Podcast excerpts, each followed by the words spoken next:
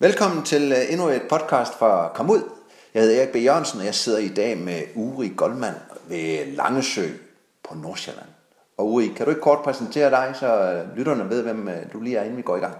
Jamen, nu har du så pænt sagt mit, øh, mit navn her, men øh, jeg er 43 år gammel, øh, og jeg er eventyr- og naturfotograf. Perfekt.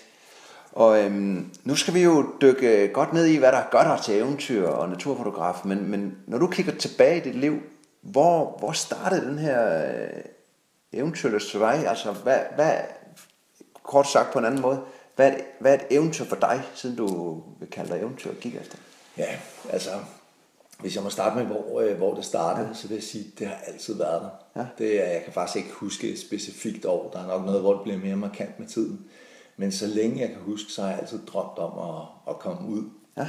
Altså, jeg læste uh, utrolig meget David Crockett, og fik læst Call of the Wild op af mine forældre, og vi boede langt ude på landet. Jeg havde sådan en lille sø rundt omkring der. Hvor er vi henne i landet? Vi er ude af Hangeløs ude ved Roskilde. Roskilde. Ja. Og så gik jeg rundt ved den her sø og kiggede. Det var især dyrene, der interesserede mig. Og når de andre drenge var nede og spille fodbold, så lå jeg altid ved søen og tegnede ender og ja. lavede, senere også lavet notater. Jeg tror det første notat, hvor jeg lige sådan havde lært at skrive, der står en gråand øh, to meter fra mig. Og jeg var mega stolt. Ja. Øh, og, og den har bare altid været der. Jeg så de her programmer med Jacques Cousteau, og især tyske naturfilmsfotografer på det tidspunkt der. Ja. Hvor at, øh, at jeg, jeg følte mig bare draget. Jeg vidste, hvad det jeg ville lave, når jeg blev ældre. Jeg vidste, at jeg ville, jeg ville ud, og jeg ville lave det, som de lavede. Øh, og, Tog du billeder selv dengang? nej, det gjorde jeg ikke. Nej, Jeg tog ikke det var, det var det der med at komme ud og komme tæt på dem. Ja, det var noget med at komme ud og komme tæt på Ja, dyrene. Ja. Gik din far også noget på jagt? ja, han gik på jagt. ja. Okay, så det var sådan. Han, øh, jeg var rigtig meget med på jagt også, og det var, var super spændende. Men det især jeg ville, det var, at jeg ville, jeg ville ud og afsløre, hvad dyrene lavede, når vi ikke kunne se dem. Og der var især sådan en tysk naturfilmsfotograf, der lå og filmede. Han lå tre måneder i skjul og ventede på, at en krokodille kom op og tog en gazelle. Han lå ved søen der og ventede på, at den her krokodille kom op af vandet. Og jeg var dybt fascineret og tænkte, det, det der, det vil jeg også lave. Ikke? Jeg lavede fælder, jeg fangede fugle. Øh, jeg kan huske, et af de største øjeblik, det var, da jeg lå ved en sø. Og så kommer øh, Annemor gående op med de halvvoksne ællinger. Og så havde jeg simpelthen fået kamufleret mig så godt, så det lykkedes mig at tage hænderne frem og fange en ælling. Det var selvfølgelig det dybt ondt set med de øjne, jeg har i dag, men børn tænker på en, på en anden måde. Og jeg var bare, jeg var så stolt over, at jeg havde fanget den her and med hænderne. Der var et eller andet, jeg tror sgu, det ligger, ligger dybt. Ja. Tog du med hjem, eller? Jeg tog den med hjem og viste den til mine ja. forældre. Min, jeg har et billede af den, hvor jeg står med den derhjemme. Så slap vi den løs. Så var den den ærgerlige historie, at anden moren ville ikke have noget med den at gøre bagefter. Så det er sådan noget, man lærer af sin Ja, ja. fejl. Ikke? Ja. Det er noget andet. Det glemmer vi lige. ja, det glemmer vi. Men, øh, ja. Det var lidt starten. Hvad, hvad, hvad er et eventyr for dig i dag? Men altså eventyr kan være mange ting. Øh, sådan som jeg personligt ser på eventyret, øh, så er det noget, der foregår øh, langt væk hjemmefra ofte. Det mm. kan også godt foregå herhjemme i korte øjeblikke, men jeg får det største følelse af eventyr, når jeg er ude i et område, hvor jeg ved, at jeg skal have en vis viden for at kunne klare mig. Ja. Øh, der er et vist, jeg ved godt, det er lidt, lidt forbudt at tale om, men der er et vist element af fare i eventyret. Ja. Øh, en, øh, der skal være en eller anden form for risiko eller et eller andet, før at, jeg ved ikke hvad der er, kroppen bliver bragt ud til det her sted, hvor man kan mærke, her er der spændende at være, her er der eventyr. Aldrig selvfølgelig længere, end man kan bunde, måske lige lidt over grænsen en gang imellem, for at flytte sin egen grænse og komme ja. videre. Ikke? Men, øh, men eventyret, det er, det er noget, hvor at, at jamen, et eller andet sted, så vil jeg sige, det er sgu der, hvor jeg føler mig hjemme. Det er egentlig der, hvor jeg føler, at jeg laver det, jeg personligt er lavet til. Jeg føler mig nok mere hjemme derude, end jeg gør herhjemme i Danmark. Ja. Men Danmark er stadigvæk basen. Danmark er basen, det her er født, det her er opvokset, ja. det her er har mine børn. Ja. Øhm, men, øh, men jeg synes nogle gange, det er svært at vende hjem, ikke? når man har været i Gabon for eksempel, og stået med kamera og været undercover på bushmeat-markedet, ja. og, og øh, taget billeder der, ikke? og så næste dag, så står man nede i Netto med, med lav på stegen i hånden, og, og tænker, hold kæft mand, i går der stod jeg på bushmeat-markedet i Gabon, øh, lige inden jeg skulle nå flyet. Ikke? Øhm, og de der kontraster, dem, øh, de kan godt være lidt, ja. lidt specielle at have med at gøre. Ikke?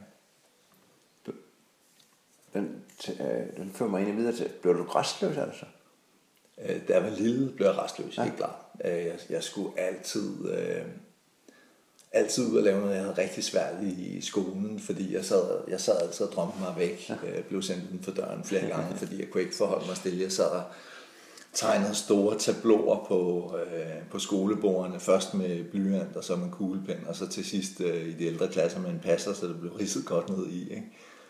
Øh, og det var altid tegninger, der havde med natur og dyr at gøre. Øh, det var fugle, der fløj, og det var dyr på savannen og sådan nogle ting. Men de skoleår der, når du så sad og tegnede dyr, er, er du så sådan en detaljemand også? Kan du, kan du navnene på de fleste danske fugle og sådan noget? Ja, øh, da jeg var lille, der øh, jeg fik, øh, hvad var det, fem øre Ja. per fugl, jeg kunne genkende i nordisk fuglebog. Okay. Så jeg sad og studerede de der fugle helt vildt, og, og kunne alle fuglene. Jeg har glemt lidt af dem nu. Ja. Øh, nu er jeg mere til de, til de større fugle. Ikke? Ja. Men øh, som jeg var lille og sad og kiggede der på de der, altså, sad og kiggede på fuglebrættet, ja. og sad altså og kiggede ud af vinduet. Ikke? Ja, men jeg er også fascineret af det, men, men jeg har aldrig været sådan en, der kan alle sammen. Alle kan nogen gængse. Eller sådan noget. Ja.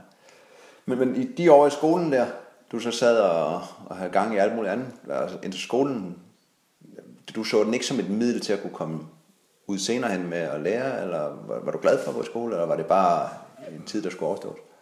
Nej, altså det var, jeg var faktisk ikke særlig glad for at gå i skole, og det var nok en, en tid, der skulle overstås, ja. for jeg kunne ikke vente med at komme ud. Altså, jeg, jeg tror altid, jeg har haft den der høje selvtillid af, at, at jeg vidste, jeg var klar til et eller andet. Jeg tænkte ja. på, at som syvårig allerede, der var jeg personligt følte jeg mig klar til at rejse til Afrika. Ja. Ja. Det var jeg nok ikke, men øh, da jeg gik på, øh, da jeg kom frem til handelsskolen, øh, der var sådan en periode, hvor jeg lige droppede det der med naturen, fordi alle brugte jo tid på at fortælle mig, at det kan ikke lade sig gøre det her, det kan du ikke leve af, og du skal have dig en ordentlig uddannelse og så videre. Også dine forældre? Ah, mine forældre var faktisk ret støttende, vil jeg sige, men øh, jeg lyttede ret meget til folk udefra Ja, så- også.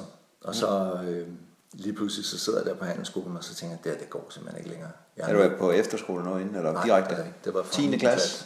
9. 9. klasse til jeg handelsskole. kunne ikke gå hurtigt nok med at komme videre, ikke? Sådan, så henter du på en handelsskole. Ja, jeg blev også erklæret uegnet til at gå på gymnasiet, og så hvorefter jeg fortalte min lærer, så siger jeg, prøv at det er fuldstændig ligeglad, fordi jeg skal ikke på gymnasiet, jeg skal på handelsskolen. Ja. Og så røg jeg over på handelsskolen, og efter to år på handelsskolen, så gik jeg op til øh, rektor, og så sagde jeg, prøv at jeg kan ikke holde derude med, at jeg flytter til et år til Italien. Øh, og så sagde han, det synes han skulle være en god idé. Nu kendte han mig rimelig godt, så han synes, at det var en fin idé, så kunne jeg vende tilbage og tage mit år efter. Og det var, sådan, det var den første smag af frihed, der kom. Der var du 17 år, eller? Der var jeg 17 år, ja. Lige regne hurtigt. Det er... Hvad hvad så? Ja, så, så, så kørte jeg ned til Italien og fik job på en øh, tøjfabrik. Og min øh, søster, hun flyttede med. Hun øh, var også tændt af eventyret der. Stor eller lille søster? Øh, lille søster. Lille søster? Og så hun, øh, hun var 16 på det Ja. tidspunkt. 16 år. Ja. Så det er 91, vi er i, eller sådan? Har nogle øh, dejlige åbne forældre, der stiller sig åbent på mulighederne der. Hvad skulle Men- du så ned og lave dernede? Jamen, jeg fik så job på en tøjfabrik og på en bar, og min, øh, min søster, hun fik et job på et diskotek, og det synes jeg ikke om, så jeg sagde til hende, at hun skulle stoppe jobbet, og så tog jeg et ekstra job. Ja. Øh, og så arbejdede jeg ellers fra morgen til aften. Jeg kan huske min første løncheck, da jeg fik 2 millioner i løn. Det var jo 2 millioner ja. lige, ikke? Ja. Men det var 8.000 kroner, det var, det var sgu mange penge dengang. Øh, Hvor var det henne i Italien? det var i Firenze. Firenze, jamen, så, så burde jeg næsten have sagt mig selv, når der var tøj.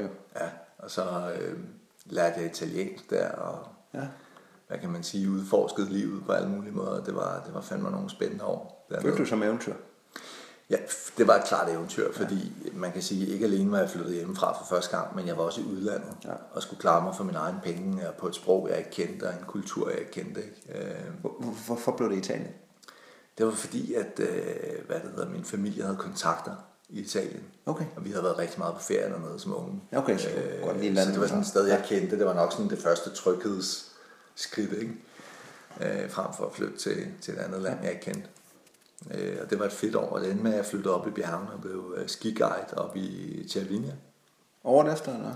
Øh, ja. Seks måneder efter. Okay. Og så boede jeg der et halvt år. Øh, og jeg troede, jeg var sindssygt god til at stå på ski.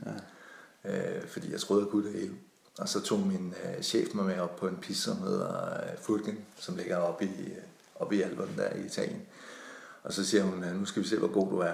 Og så står vi ud, og så er der sådan en 70 graders hældning lige ned øh, off-pist.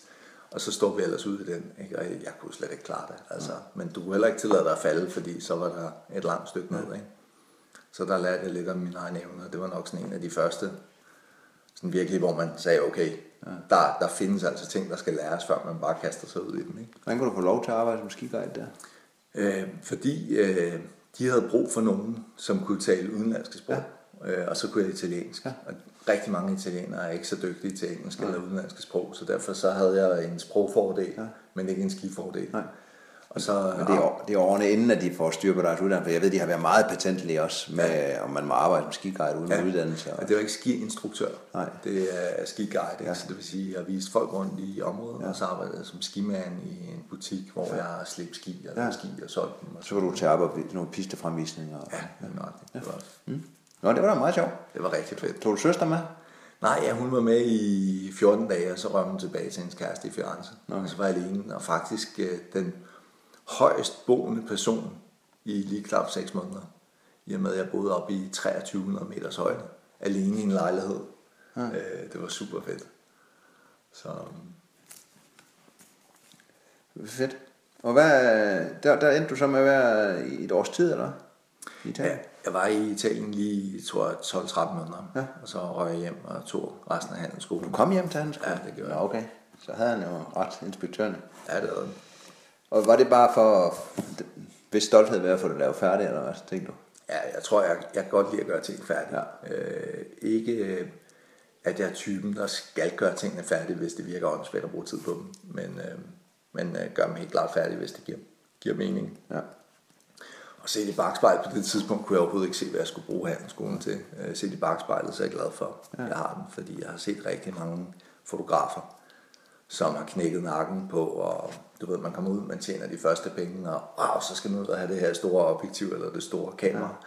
Og så lige pludselig så kommer momsregningen og skatteregningen, og så er der ikke penge til det her, bum, så lukker firmaet, ikke? Ja. og så kommer man ud og finder et andet job.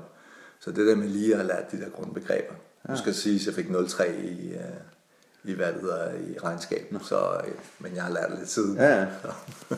jeg har også handsko, så det er jo meget sjovt.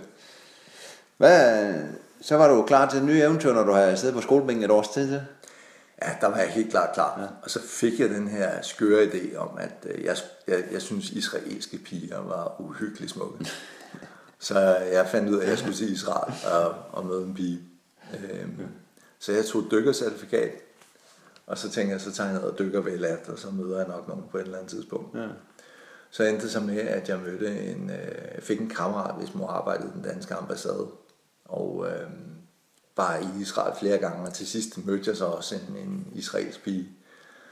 Og vi blev kærester, og hendes familie var meget ortodox jøder. Jeg har selv øh, jødisk baggrund på min fars side, men jeg er ikke selv jøde. Okay. Så det var, det var et rigtigt eventyr, fordi hun måtte ikke se mig, vi måtte ikke være sammen og sådan noget. Så vi var hele tiden nødt til at, at snyde hendes familie og sådan sørge for, at vi kunne mødes forskellige steder. Jeg havde ikke særlig mange penge, så jeg sov på stranden. Der var sådan en surfklub, jeg sov under surfbrædderne, og jeg sov på kibbutz, og når jeg mødte folk der, og hvor jeg ellers kunne, kunne finde plads. Og det var, det var rigtig, rigtig spændende. Vi rejste til Dahab sammen. Det var før det hele blev til sådan en hotel resort. Ja. Det var lige sådan en lille beduinlandsby og dykkede, og ja, man oplevede det hele, som, som man nu kan. Ja. Øh, og det var spændende, fordi det var en helt anden kultur, både den øh, jødiske, den arabiske kultur, den muslimske kultur, der også er øh, i, i Ægypten udenfor. Ikke? Øh, det var spændende at opleve det der, og, og tale med de mennesker. Ja. Og så møder man jo en masse andre backpackere, som har flere historier, og lige med det samme, så vil man jo til alle de steder, som man ikke den kunne komme til. Alle rejste jo til Thailand på det tidspunkt, og Malaysia og sådan nogle ting. Og jeg, hver gang så møder man en, der har været i Afghanistan, det var sådan, da man ligesom kunne være der, ikke? Ja, så var det der, jeg ville hen. Jeg ville altid længst væk, ja. længst ud, og jeg ville helst rejse alene på det tidspunkt. Hvordan endte du med at være i Israel? Og og jeg tror, vi var sammen i lidt over to år. Jeg rejse var i Israel 14 gange på, på to år. Altså, frem og tilbage? Frem og tilbage, ja. ja. Øhm, kom hjem, og vi talte jo en masse i telefon i starten, fordi jeg havde ikke rigtig noget sådan forhold til, hvor dyrt det var. Ja. Jeg kan huske, vi havde været sammen i en måned, og så kommer øh, min far til mig, og jeg brugte hans telefon. Og så siger han, vi har lige sådan noget, vi skal snakke om os to. Så siger han, hvad er det? Jamen, øh, vi øh, har fået en telefonregning på din opkald til Israel, og du har skulle tale telefon for 15.000 kroner. Så måtte jeg ud og arbejde på café hjemme og tjene lidt penge. Øh, og få betalt regningen af der. Var du begyndt at tage billeder på det tidspunkt? Ja, det var jeg. Ja. Jeg startede med at tage billeder som øh, 11-12-årig. Ja. Og har altid haft det kamera på mig næsten øh, lige siden. Først med film selvfølgelig, og så senere digitalt. Hvad da du dykkede, var det også? Ja, jeg havde sådan en undervandspose for noget, der hed Eva Marine øh, til mit kamera, så jeg tog en del billeder i Israel under vandet. Det var fedt, og især, jeg synes, rockerne var ekstremt fascinerende, og øh, klovnefisk og alt muligt andet, ikke? og det var, det var fandme spændende. Det er jo i en tid med film. Så Ja. var du øh, fremkaldet mand selv. Nej, øh, jeg har prøvet at fremkalde selv, men jeg, det er aldrig det, der har tændt mig. Tændt. Det er billedet. Det er billedet, ja. ja det er Ah, tændt. okay. Jeg vil sige, det med at fremkalde, det er sådan noget, der er begyndt at komme nu, hvor det er blevet digitalt.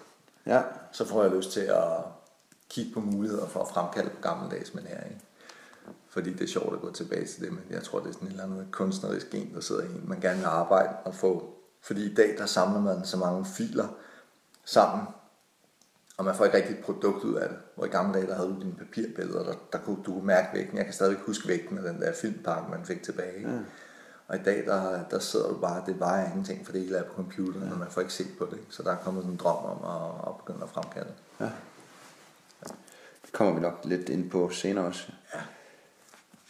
Så øh, to år frem og tilbage til Israel, så skulle der ske noget nyt. Ja, hvad skete der så? Der skal jeg lige tænke lidt. Så tror jeg, så røg jeg ind i sådan en periode af mit liv, hvor at, øh, der fik jeg mere fokus på at få skabt et liv og få lavet et job. Det vil sige, øh, hvad kan man sige, den israelske pige og mig, vi gik øh, fra hinanden på det tidspunkt. Og så, øh, jeg var rigtig besat på, at jeg skulle ud på et eller andet eventyr. Det skulle være vildt, men ja. jeg følte mig samtidig ikke, jeg tror, det var en af de ting, jeg lærte af min tid i Israel. Jeg følte mig ikke tryg nok til at gøre det, jeg ville selv. Jeg ville nemlig rigtig gerne krydse øh, Borneo, Ja. ned og møde Dayak-indianerne. Så, hvad kan man sige, jeg, jeg fandt en, øh, et firma, der hedder Encounter Overland, ja. som arrangerede sådan nogle øh, trekking-ture på tværs af Borneo. Ja. Og meldte mig øh, til den og tog afsted. Øh, og det var en fantastisk tur. Kan du huske, hvornår det er? Er det 94 Det er, 93? er 4, 94. Ish. Ja. Det er fint nok. Men, men hvad, hvad, ja. hvor lang sådan en tur, man vender sig til? Hvad var udbuddet? Hvad sagde de? Jamen det, øh, altså for det første skulle de, hvad siger du? Borneo er stor. Ja, det er kæmpestort, og det tager en måned. Man bruger en tid på at sejle op ad floden, ja. og så krydser man det, der hedder Muller Range, Ja. Og så sejler man ned ad floden på den anden side. Ja. Og det var en fantastisk tur med nogle fede mennesker. Hvor mange var med? Øh, var en, to, fem eller seks var Ja. med på turen, så plus guiden. Ja, absolut. Et lille selskab. Et lille selskab, ja. Ja. Det er da fedt. Og så på det tidspunkt, der var Borneo jo rent jungle. Ja. Altså, vi startede i Pontianak, og jeg tror allerede en time ud af byen, der ramte vi junglen, og så bevægede vi os i junglen en hel måned, indtil vi, vi kom tilbage. Ikke? Ja. Øhm, og der var nogle, øh, nogle fede oplevelser med, med de her mennesker, især med dajakkerne. De her indianere, som er så bundærlige, fordi de tror på, at skoven, altså de er animister, og øh, de tror på ånder i skoven og så videre. Ja. Og de tror på, at skoven straffer dem, hvis de lyver. Så lige pludselig er der nogle utrolig smilende, rare mennesker, og du kan spørge dem, hvad, hvad, hvad er chancen for at se en øh, orangutang her? Og så siger de bare, det kommer I ikke til at se. Fordi det er så sjældent, de selv ser dem, så de ja. kan regne ud, når vi kun er der en måned, så ser vi dem ikke. Ja. Øhm, og de her, øh, nogle af dem gik jo stadigvæk rundt med lændeklæder. Vi så folk, der gik rundt med, med fjer i, øh, i deres hovedbånd. Ikke? Øh, Det er fuldstændig væk ja. i dag. Og vi snakkede med dem på et tidspunkt, så kører vi igennem, der er- var et enkelt loggingområde, altså hvor man fælder træer, så kører vi igennem sådan en bus, og så sidder der sådan en Dayak-indianer ved siden af mig. Øh, han havde t-shirt på, lændeklæde bare ben, og hans kone, hun sad der, hun havde en, øh, en fjer i sådan et øh, perlebånd, hun havde rundt om hovedet. Og så øh, hvad det hedder, sætter hun sig ned foran mig, og så begynder hun altså at tage på mit ben.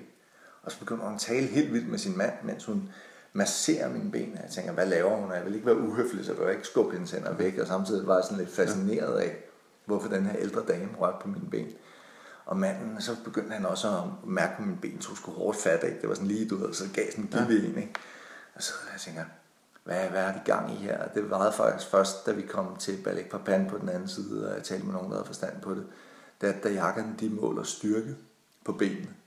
Og i forhold til dem, nu er de nogle små mennesker, ja. så har jeg nogle kæmpe lov. Så de har jo sikkert synes at jeg var ekstremt stærk, for de var meget smilende og meget imponerende. Ja. Ikke? Øh, men, men jeg ved, at i forhold til dem, så er jeg ingenting, fordi Nej. de kan fandme, altså, du ser sådan nogle der jakker, der går tværs igennem jungen med en bedstemor på ryggen, ikke? Ja. altså bærer hende i sådan en risiko, ikke? Og de er jo super stærke, ikke? men hvis du bare måler omkredsen, kan man sige, ja. Ja, så er låret større. Ikke? Så de der oplevelser, jeg mødte den der kultur, man havde svært ved at tale med, og som var så søde og så rare, ja. og som gav så meget. Vi, du ved, man blev inviteret ind til fest i langhuset, og man sover der og alle de her ting. Dybt fascinerende. Altså, var, var guiden indianer, eller var han... Nej, det var en hollandsk pige, der var guide, og så ja. havde vi så en lokal med, som kunne, kunne oversætte ikke? og vise vej. Ja. Øhm, og så for at overleve, vel? Og så, ja, ja, ja. Jungle, det er jo... Ja, det er hardcore. Og jeg vil sige, at dengang var jeg ikke klar over, hvad jungle var. Nej. Øh, det var jeg bagefter. Øh, og en af de venner, øh, der var på turen, som jeg blev gode venner med, han kom hjem og var syg i tre måneder, og hans lunger blev ved med at blive fyldt med vand, og, ja. og så videre, og så videre. Det var ret, ret voldsomt, ikke? Øhm, jeg tror, det var godt, jeg ikke vidste, hvad jungle ja. var før første gang.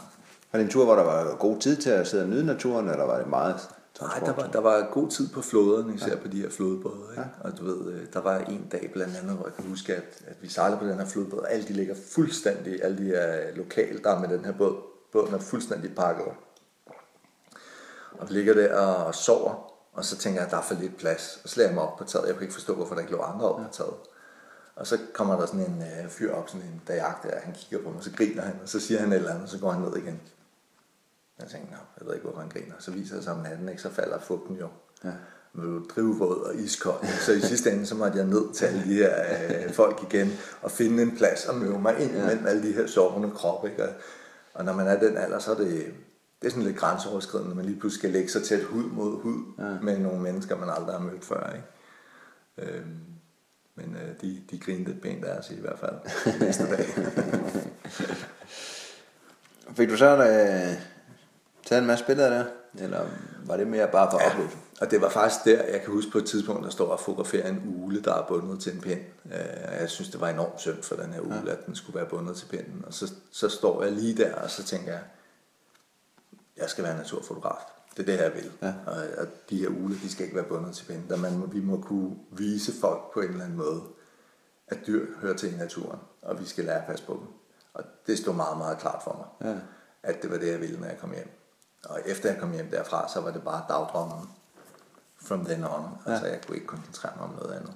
Hvad, hvad når du kom hjem? Hvad, hvad lavede du der? Jamen, så blev jeg... Øh, så kom jeg hjem, og så stod jeg så i min fars butik og solgte tøj nogle år. Han har en tøjbutik? Han har en tøjbutik, ja. Okay. Øh, og samtidig så øh, overbeviste mig selv om, at jeg skulle være videofotograf. For det var trods alt dokumentarerne, der havde tændt mig, og jeg kunne godt se, at billedsalg, det var svært. Altså det var svært at leve af billeder, jo mindre man havde rigtig mange penge og kunne rejse hele verden rundt og skabe en stor base af foto. Ja. Så jeg besluttede mig til, at jeg ville lave nogle billeder. Så faktisk tilfældigvis igennem butikken kom der en fyr, der hedder Ken Ranter ind i butikken. Og han var marketingchef for noget, der Arctic Circle Race i Grønland. Ah, ja. Og Grønland var min helt store drøm. Ja. Altså det, det er sådan lige siden jeg var lille, så havde jeg de her drømme om, og, altså ligesom nu ved at du har krydset Indlandsisen, ja. det har jeg ikke gjort, men, men drømmen var at krydse Indlandsisen og kæmpe imod snestorm, og du ved, jeg ville op og have sne i skægget ja. og i håret og sådan Jeg var dybt fascineret. Hvor kom den fra? Var det bøger, eller? Bøger. Altså, ja, hvad for nogle klosnøgle? Call of the Wild især. Altså Call of the Wild har været en ja. kæmpe inspiration. Jeg identificerede mig utrolig meget med den der hund, øh, der er med der. Øh, hvad med de danske? De danske læger havde jeg ikke på det tidspunkt. Og, det kom først senere. Ja. Øh, mine forældre vidste ikke rigtig noget om dem. Nej. Jeg havde et stort billede af Knud Rasmussen ja. hængende hjemme, men der var ikke rigtig nogen, der vidste, Hvad det? hvem han var. Nej. Øh, så der var, ikke, der var ikke så meget fokus på det. Øh, så det var, det var igen altså, når du har set film? Det var ting, jeg havde set, ja. altså øh, tv. Den der ubeskrivelige kulde og den der ja. uvidshed. Ja. ja. Jeg kan godt lide, jeg tror det der elementerne, ja. jeg synes jeg stadigvæk er smukke. Jeg er dybt fascineret af dem som fotograf. Ikke? Der er ikke noget bedre end at fotografere et stormvejr. Det er langt bedre end solskin. Ikke? Ja. Øhm, men øh, så, så, siger, så står vi og taler lidt om det her. Han fortæller mig så, at han har brug for en videofotograf. Så siger jeg, hey, jamen det er jeg, fordi jeg lavede en lille smule hoved-tv ved siden af ja. På TV Danmark og fotograferede modeller, der gik catwalk og sådan nogle ting. Det var slet ikke mig. Øh, min chef var helt op at køre. Han siger, Jamen, prøv du skal møde, du skal møde Naomi Campbell, og vi skal øh, interviewe er det, ham der prinsen af Monaco øh, og sådan noget. Er det ikke fedt? Jeg var bare sådan, jeg kunne virkelig ikke se det fede i det. Og min kammerat var sådan, åh mand, det må være fedt, der er alle de modeller og smukke kvinder og sådan noget. Jeg var bare, jeg vil bare gerne fotografere løver og giraffer og se bare. Men det var en måde at lære det på. Det var noget, måde at lære det på, og jeg lærte at klippe og det her. Så, så siger jeg til Kent, så siger jeg, prøv at jamen, hvorfor tager jeg ikke ned og filmer det? Så siger han, jamen, det synes jeg, du skal gøre. Øhm, og vi lavede en aftale, og så lige pludselig ringer Kent, så siger han, prøv at vi skal have nogle sommerbilleder, inden løbet starter. Vi skal have det til Grønland sommer. Og den 2. august passer rigtig godt. Så siger han, det er ikke så godt, for jeg skal giftes den, den 4.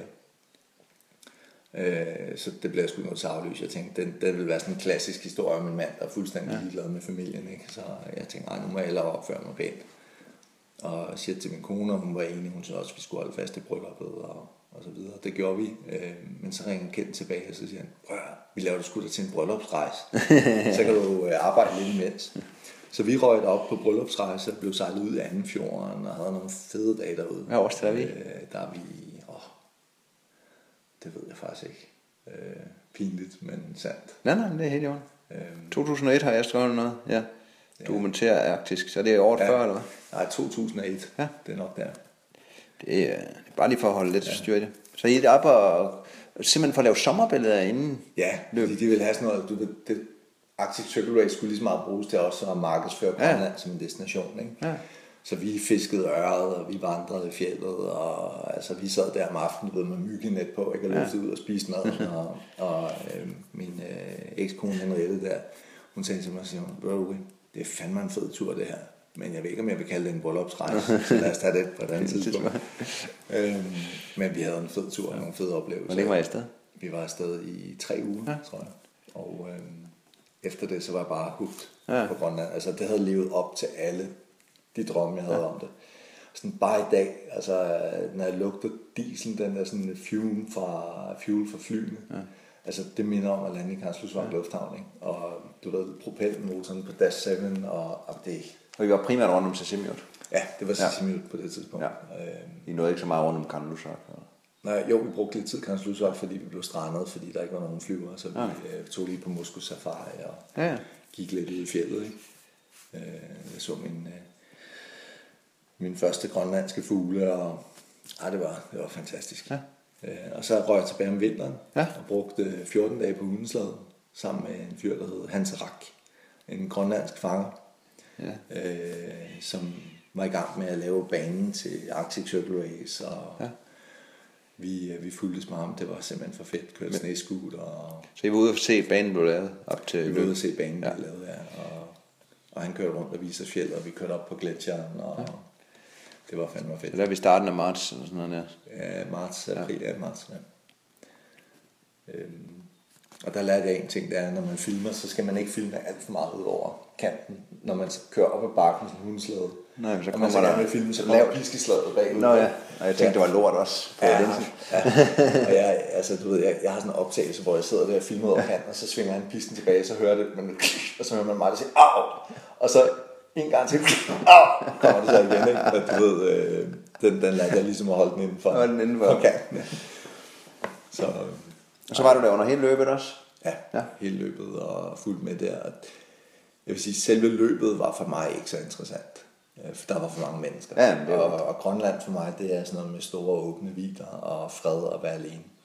Og da jeg kom hjem fra Grønland, så fik jeg en mail fra Hans Arak der, som skrev, Hej Uri, tak fordi du er, var en god turist. Du forstår at holde din kæft. øh, og det, det er sådan, den kendetegner lidt af det, ved, som Grønland gør ved en, synes jeg.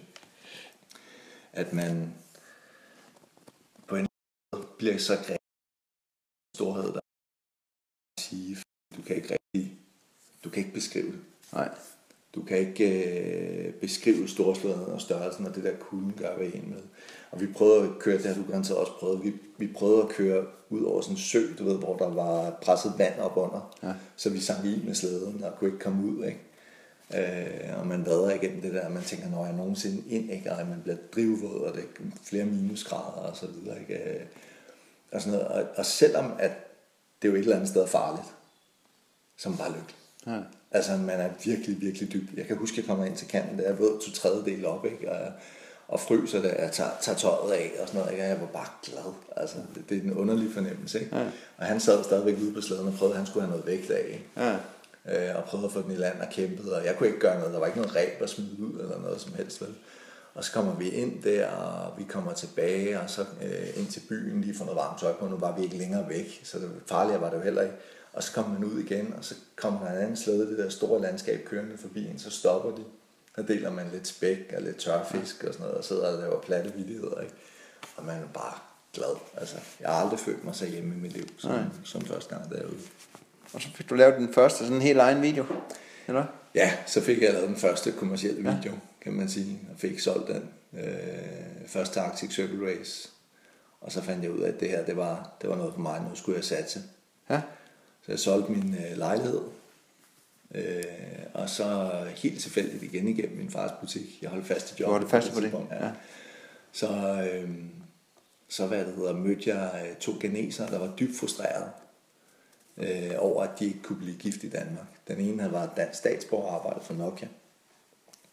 Og den anden, han, øh, hvad det hedder, den anden, hun, øh, hun kunne ikke få ret, hun har arbejdet ulovligt i landet som frisør og sådan noget, men de var meget kristne, så de ville gerne giftes øh, i Ghana. Og så sagde jeg bare sådan helt spontant, jeg har aldrig mødt dem før, så siger hvorfor tager jeg ikke med ned og, og filmer det? Og så blev jeg budt med til Ghana. Jeg tog en kammerat med som lydmand, og så tog vi ned til det her tre dage genesiske bryllup. Ja. Dernede, det var en fantastisk oplevelse kæmpe, vi kom ud i sådan en lille by, der hed Tema, hvor vi bare blev en del af lokalsamfundet lige ud for Accra.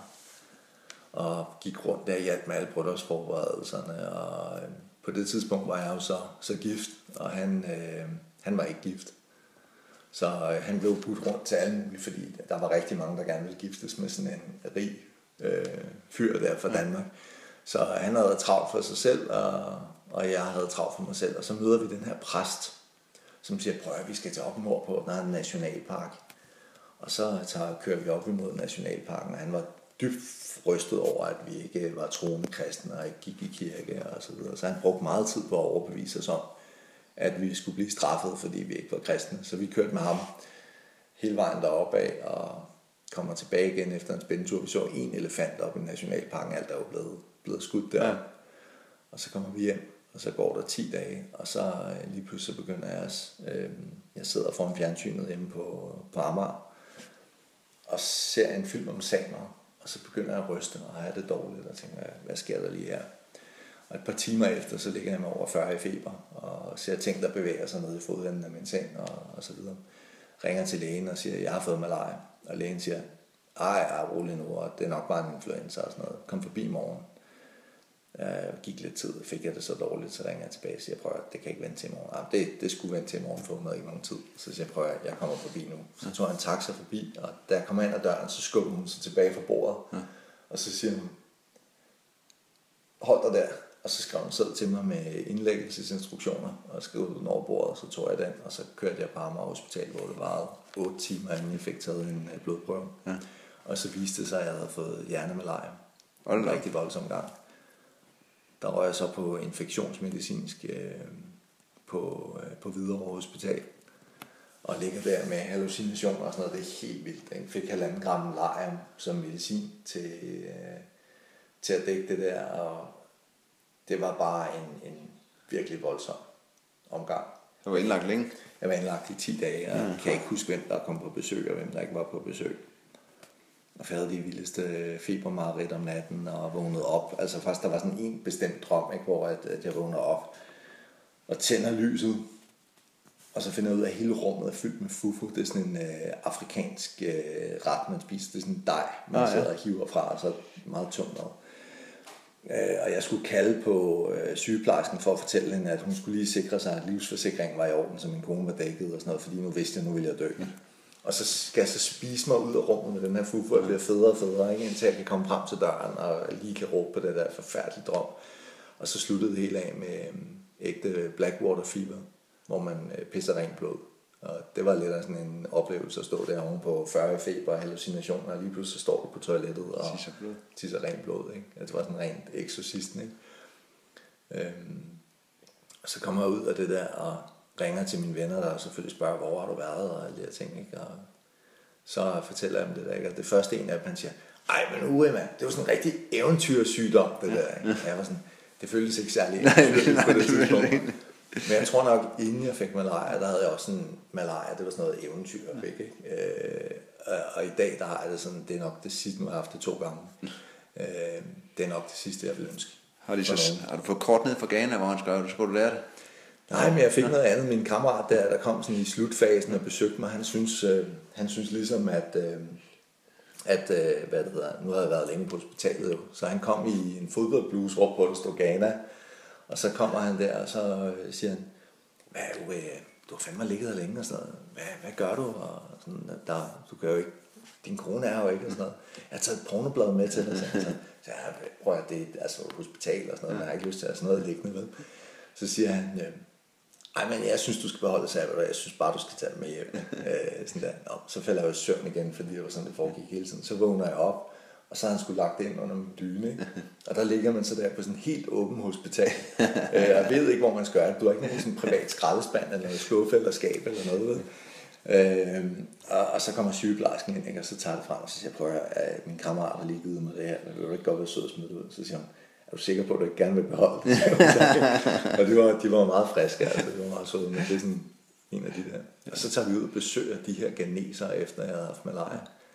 Øh, og de havde tænkt meget over det. Den ene, han siger, Francis, så siger han, Jamen, jeg kan ikke forstå, hvorfor, hvorfor at du fik malaria, når Tim, din kammerat, ikke fik malaria. Og så kigger konen lidt på os, og siger ah, nu ved jeg det. Det er fordi Tim rejser mere, end du gør, siger hun så. Og det var sådan noget, det viser lidt omkring Ja, myterne. myterne omkring, hvorfor man får malaria. Ikke? Og den film om det bryllup, var det bare til dem? Eller når du blev Nej, det var faktisk øh, det var lidt af en, øh, en sjov en, fordi den var øh, ment til DR. Ja. Øh, men DR, de ville også gerne have den, men de ville kun betale 15.000 kroner for den. Ja. Og det ville jeg ikke sælge den til. Så jeg var sådan, jeg stod meget fast, for jeg var sikker på, at jeg kunne få den solgt til en større pris et eller andet ja. sted ude i verden. Det lykkedes ikke, fordi jeg havde ikke netværket øh, til det. Så jeg skulle nok bare have sagt ja. ja. Det, det er en af de ting, jeg har lært hen ad vejen, det er, man skal ikke være for stolt. Nej. Altså hvis man gerne vil leve af det her, og gerne vil være eventyr, og gerne vil være fotograf, så er man skulle nødt til at, at sluge et par kameler en gang imellem. Især i starten. Især i starten. Ja. Ja, det var meget sjovt. Så kom du, øh, så havde du lidt gang i dit firma. Det, ja. det havde du ved siden af, at du arbejdede i tøjfirma. Ja. Som, hvor lå den i, nu hvor din far var Han på lå Roskilde? på strøget på det Det, tidspunkt. han havde en i København. Ja, okay. så det var inde i København. Okay, så stod du og solgte fint tøj. Jeg stod og solgte fint tøj, ja. Og så øh, Jeg stod faktisk i her bil og slips hver dag. Det var... nu har jeg klædt dig. Men jeg vil sige, det, det som, som tøjbutikken gør, som jeg synes, man, man kan videreformidle til, til yngre, der også gerne vil ind i det her, det er, hvis du skal finde dig et job ved siden af, så sørg for at finde dig et job, hvor du kan skaffe dig et godt netværk. Ja. Fordi netværket betyder så meget. Og er du galt et netværk, jeg fik derinde. Fordi ja. alle folk skal bruge tøj. Ja. Og det handler bare om at være interesseret. Og så spørger du folk sådan, om hvad laver du til hverdag? Så ja. kigger folk sådan lidt på en sådan lidt underligt. Ikke? Hvad er jo i Danmark? Ikke? Og så kigger de sådan lidt, hvorfor spørger du om det? Jamen, fordi jeg synes, det er spændende. Jeg kan bare godt lide at høre, hvad folk laver. Og så hører man, hvad folk laver. Ikke? Og så lige pludselig så finder du ud af, gud, ham der han arbejder på Berlinger. Og ham der han på politikken. Det er jo lige rundt om hjørnet. Ja. Ikke? Og så efterhånden, så får du faktisk opbygget et netværk. Ikke? Så når lige pludselig du har noget at sælge, så kan du skrive en mail til dem. Og det, det har betydet rigtig ja. meget, så jeg fortryder på ingen måde, Nej, nej. at jeg... Så det er vel også lidt om business, når det er et familiefirma. Ja, det er det. Altså du får lov nok se lidt mere bag facaden end andre, Ja, og det lære det. at have en forretning. Det er det. Ja. Ja. Bliver du bare ved på butikken, eller springer du så ud som selvstændig derefter, eller hvad gør du? Nej, så sprang jeg ud, så, øh, så skiftede jeg øh, til rejsebranchen. Fordi så, var, så begyndte jeg ligesom at lægge en plan om, hvordan jeg skulle gøre det her. Ja. Jeg tænkte, okay. Og hvad var det- tankerne med det? Tankerne det var, at det, det dyreste, det er billetterne. Ja. Fordi jeg kan altid klare mig billigt, når jeg kommer derud. Hvis ja. man har sit eget telt med, eller sover på vandrehjem, eller sådan noget, så behøver det ikke at være dyrt at rejse. Men jeg tænkte, jeg skal have en billig måde at komme afsted på. Og så havde jeg igen Tim, som var med i Ghana. Han arbejdede i Kilroy Travels. Og øh, jeg tænkte, ah, jamen, han får billige billetter, fordi der fik du 75% på flybilletterne dengang. Så jeg tog øh, ned og fik et job der, og gik i gang i rejsebranchen. Jeg endte ret hurtigt som producent øh, hos Grønlands Rejsbro. Fordi jeg gik ind til Grønlands Rejsbro efter at have været i Kilroy et stykke tid, og så siger jeg, prøv at høre, øh, har I ikke brug for nogen? Jamen, de havde ikke brug for nogen, men øh, hvis jeg var interesseret, så kunne jeg komme igen to uger efter. To uger efter, så var jeg dernede igen. Der havde de heller ikke brug for nogen. to uger efter igen var jeg dernede, og så grinte øh, hende, der står der, og siger, prøv at vi må vist heller lige skaffe dig en samtale med chefen, fordi du ved det her. Så satte jeg mig op og fortalte, hvad jeg vidste og hvad jeg kunne, og jamen, på en eller anden måde, så fik jeg overtaget chefen til, at de skabte en producentstilling til mig. Jeg skulle sidde og finde på nye rejser. Ja. Jeg skulle simpelthen være kreativ og finde på helt nye rejser der til Grønland. Øh, Så det sad jeg og lavede nogle år og blev dybt bidt af Kan du huske, hvornår du startede der? Nej, det der med årstal, det, her, Det er fuldstændig ligegyldigt. Det er bare mig, der er men det er, hvad vi i starten af 2003-4 stykker, hvis jeg lige følger det. 2000, ja, det tror jeg. Fuldstændig ligegyldigt. Ja. Men, Nå, men så sad du og lavede rejser. Hvad fandt du på? Øh, jamen, jeg fandt øh, blandt andet på det tidspunkt på en øh, hundesladetur mellem Karlsludsvagt og Sissimut, ja. som i dag er blevet en rejse, der stort set alle Grønlands byråerne kører. Ja. Det, var det helt nyt? Det var, det var helt nyt på det tidspunkt, ja. Det er dig, der har lavet den. Det er den, jeg sidder og anbefaler alle, der vil ud og køre hunde. Og det er, det er en rigtig fed tur, kan Det er, man en, sige. det er en fed tur, det er et godt landskab, og hvis man, altså, for pengene får man rigtig, rigtig meget. Ja. Fordi det er første stop på Grønland med flyet, Ja. og så kører, jeg synes, man skal køre fra Kanus til Sissimio. Ja, ja. For så ender man ligesom i Sissimio, der har nogle dage. får en grønlandsk oplevelse, Ja. ja. ikke? Ja. Hvor man kommer ud, og man møder også den grønlandske kultur, fordi du kører med fanger og, Ja, ja. og så videre. Og så er du færdig efter 3-5 dage, hvad du nu vælger at køre igennem. Altså de fleste er jo færdige efter 3,5 dage. Ja. Så, så det er jo, altså for kort tid får man rigtig meget Grønland. Det gør man, ja. det gør man. Og jeg sad så og skrev, jeg havde ikke været på den her tur, Nej. men jeg sad og beskrev den, fordi der var folk, der lavede vandreture imellem de to byer Ja, på det tidspunkt, ja, Polar Trail, eller det hed, kom det første at hedde senere. Ja. Så jeg sad ud for de beskrivelser, så sad jeg og puttede sne på de her landskaber ja. i mit hoved, og beskrev, hvordan, og hvis du er heldig, flyver der et par ryber op, og sådan nogle ja. ting, ikke? Og, og lavede den her beskrivelse. Det var, det var super sjovt, og jeg fik jo en masse kontakter i Grønland, og jeg røste til Grønland en masse gange, fordi jeg skulle tjekke hoteller. Ja. Jeg skulle faktisk op og du ved, kigge på, hvor rent det var, hvor pænt det var, og beskrive i vores katalog. Ikke? Var det så Hans, du fik til at køre i nogle af de første ture? Nej, jeg startede faktisk øh, derinde før Hans. Hans han havde sit eget bureau. Ja. Okay. Øh, hvad tænker du på? Ham her, fangeren, du Nå? Hans Rak. Ja. Øh, nej, det er fordi, han ja. Hans også. Men øh, nej, Hans Rak, han kørte aldrig med. Nogen det kunne godt være, du var ja. Han, øh, jeg tror, han var for optaget af sit fangerværv. Ja. Han kørte også konkurrence. Men øh, nej, det var, det var fandme fedt. Ja. Og jeg fik mine første grønlandsbilleder. Og så begyndte der at komme, der gik jo kraftig global opvarmning i den der. Så billederne begyndte også at sælge. Ja. Og så på et tidspunkt, så sidder jeg øh, hjemme i sofaen sammen med min øh, ekskone der, og så siger jeg, sidder og kigger i, i sådan en fotobog. Øh, jeg tror, det var Andy Rouse, jeg sad og kiggede i. Og så øh, så jeg læser den, så siger jeg til Henriette, ved du hvad, et eller andet dag, så, så stopper jeg sgu bare, og så begynder jeg på det her, fordi jeg kan bare mærke, det trækker så meget. Ja. Så jeg prøver vi har, ikke, vi har ikke brug for særlig mange penge. Mm. Altså, hvorfor gør du det ikke bare? Ja. Der er vi nu i fremme i 2005. Ja. Hvorfor hopper du ikke bare frem? Og så sagde jeg, ved du hvad, så gør jeg sgu det. Og så sad vi resten af dagen og talte om det. Og så næste dag gik jeg ned på arbejde. Ja. Øh, på det tidspunkt, der var jeg så skiftet til øh, profilrejser. Og så, så sagde, jeg, sagde jeg til min chef, hvad, jeg siger op, og så sagde jeg op, og så gik jeg direkte ned i Fotografika. Øh, de havde tilbud på 500 mm objektiv. Og så købte jeg et 500 mm objektiv til mit kamera for 42.000. Og jeg, jeg har aldrig nogensinde købt for sådan et stort beløb før. øh, og jeg havde det, jeg kørte dankortet igennem, og jeg var lige ved at kaste op. Ja. Altså jeg havde det fysisk dårligt over at bruge så mange penge. Ikke? Og så gik jeg ellers i gang. Øh, og de første, jeg ringede til, var National Geographic. Ja. Øh, jeg har altid haft den her tanke om, at hvis du starter højst, så får du nej. Ja. Og så arbejder du noget Ned, af indtil du får nej, ja. indtil du får ja, fordi så ved du, du lander på den højeste hylde, ja. du kan. Hvor du starter helt i bunden og siger, jeg er ikke god nok, nej. så kommer du ikke derop af. Øh, og det gjorde jeg ganske rigtigt. Jeg fik også et nej. Øh, og inden, der gik ikke særlig lang tid, så havde jeg skulle fået den første artikel i BBC Wildlife i Hvor, England, altså, hvor du havde billederne fra forvejen. hvor jeg havde billederne fra ja. vejen. Ikke? Øh, Men havde du allerede, bare lige for at starte, da du startede dit firma der, Ja. I de år, du så havde arbejdet ved Grønlandsrejse, havde du så stadigvæk dit egen, altså havde du firma? ja, jeg startede firma i 99. Okay, så det var alt fra produktionsselskabet der, det var bare det, du kørte videre? Ja, det var bare det, jeg Ja, ellers så sagde nu, nu er du Ja. sgu fuldtids. Nu skal det være ja. fuldtid, ikke? Fordi jeg godt mærke på et eller andet tidspunkt, at man er nødt til, hvis man ved det, ja. så er man nødt til at tage chancen. Ja. Og, altså det der, hvad er det, er det Pete Heinz gruppe, det der, der hedder af. Øh, hvordan er det? At tage skridt, at tage chancen for en stund. Men ikke at tage det er at miste livet. Ja. Den, den synes jeg er fantastisk, ja. fordi det er faktisk rigtigt. Ikke? Altså det der, hvis man, hvis man lige tør gå ud over afgrunden ja. et stykke tid, altså, og vi bor i sådan et trygt land et eller andet sted, hvad er det værste, der kan ske? Ikke? Det kan ske meget. Nej. Så, så er der den første artikel. Ja, Kan du huske, hvad det er? den første artikel, hvad var den om? Øhm, BBC Wildlife, jeg tror, det var om, var det om indisk, var det tiger? Jeg tror, det var tiger, ja. Er det tigeren? Ja, tigeren, ja. Ja, TIR-projektet. Som vi lige kan nævne i en indskudt sætning. Ja, det er en bog. Ja, det kom så senere. ja. Det var, der lavede en bog, der hed Tiger Spirit. Ja, den kommer vi tilbage til, Det tror jeg. kommer vi tilbage Ja. til. Okay, og så var du i gang. Ja. Var, var det så at drømme nye fotoprojekter op, eller var det mere at, at få det materiale, du havde ud? Nej, det var at drømme nye fotoprojekter ja. op. Øhm, og øh, hvad det hedder, det første idé, jeg fik til, det var et projekt, der hedder Arctic Light. Ja. Og der fik jeg den her idé, at jeg ville simpelthen bare lave. Jeg synes, der manglede, det kan godt lyde lidt fancy, men sådan er fotografer nogle gange.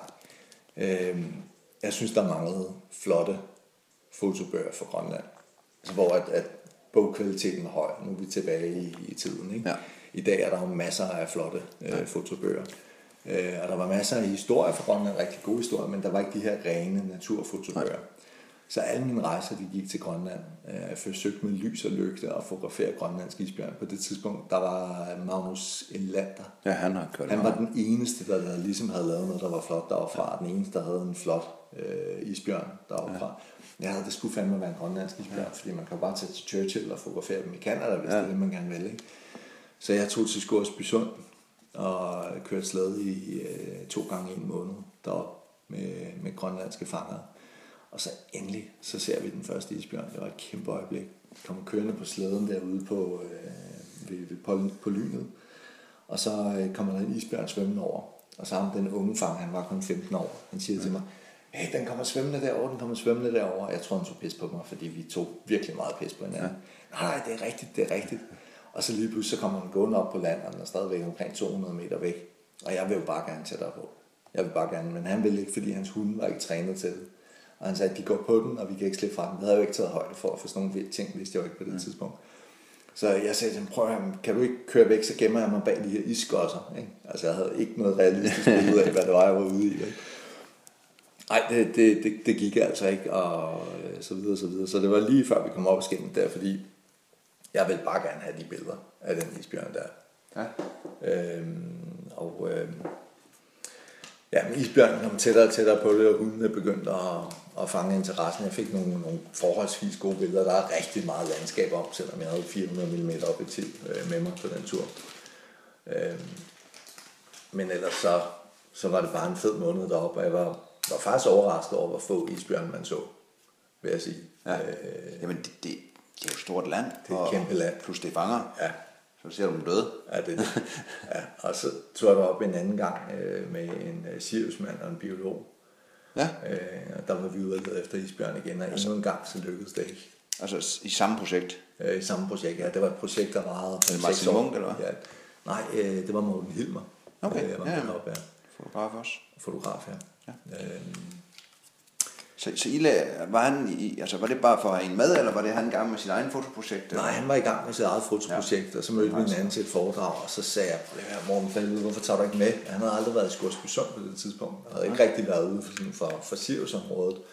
Så han synes jo også, det var super spændende. Og så øh, tog han med mig ned der, og vi tog ned til nogen, der hedder Martin og Karina, Ja. som arbejder på Svalbard i dag. Ja. Ja, for mit hold. Øhm, ja. Øh, som, som jeg kender der, det var en fantastisk oplevelse, og som du ved, Martin er en fantastisk type, og Karina er en sød pige. Ja. Så, så vi var ude og køre, køre hundeslæde og lede efter isbjørn. Øhm, det var, det var en fed tur. Vi fik ikke set på mere end to kilometer afstand, men til gengæld, altså den der fornemmelse af at sidde med fangerne i de der små fangsthytter i Skorsby Sund, ikke? og hive varme stykker muskuskød øh, kød op af en gryde med salt og vand, ikke? og spise det, altså det, det er jo et eller andet sted. Jeg, jeg har altid svært ved at definere, hvad der kommer først. Er det, er det eventyret, der er nummer et, eller er det foto, der er nummer et? Ja. fordi det ene driver det andet. Øh, Et eller andet sted, så, så vil jeg nok sige, at eventyret har altid været der, og fotografiet, det er blevet vejen, der har løst det for mig, sådan så at jeg kan lave det, jeg ja, gerne vil. og du kan være derude. Øh, Fordi der er flere gange, hvor jeg drømmer om at kunne rejse uden kameraet. Ikke? Der var en pinlig oplevelse på den der tur. Vi var ude i minus 38 grader. Det var rigtig koldt. Vi havde kørt i 10 timer, og vi havde ikke fået noget drik, fordi vi var lidt, uh, lidt dogne der. Ikke? Altså, man tør jo rigtig meget ud ja. deroppe. Og så kigger jeg på mit kamera, der er rimfrost bagpå. Og jeg ved, at af dumhed, så uh, sætter jeg tungen på det rimfrost. det er ligesom i dum og dummer, så har min tunge simpelthen fast til kameraet. Ikke? øhm, og Morten sidder foran mig på slæden, og hvad hedder, slædekusken, han var også på der, ikke? Og, og jeg tror simpelthen ikke sige til nogen, jeg synes, det var så pinligt, så jeg sad der, og der var et lille stykke af tungen der. Øh, jeg tror faktisk aldrig, de har hørt det, men øh, så, det er sådan, man skal opleve. Ikke? Har du gjort det igen der? Nej, men jeg har Jamen, så har du lært det. Med ansigtet. Med ansigtet? Ja, jeg lå og fotograferede muskelsok, så han kan slusvakke om vinteren. Og så ligger man med der, der kommer snot og varme ja. og det hele ud. Og så på et tidspunkt, så kommer muskelsokserne tæt nok på, til at jeg ligesom vil have nogle billeder. Og så holder jeg vejret for at holde kameraet helt stille, du ved. Og det, ja. det gør sådan helt automatisk, når jeg fotograferer. Og så i det, jeg skal, skal slippe kameraet, så det her fugt, der er dannet sig imellem, det er simpelthen ja.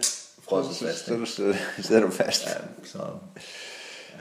så der var de to ture, og så nogle af dine tidligere billeder, der dannede grundlag for den Arctic Light? Ja, så flere ture til Lulesat var jeg meget fascineret ja. af, for der har du isbjergene, og det er sådan, det skulle også være noget, der, målet var at det skulle sælge til turisterne der. Ja. Så der skulle også være noget, turisterne forstod og kunne forholde sig til. Og et sted, man kan komme nemt til. Ja. ja.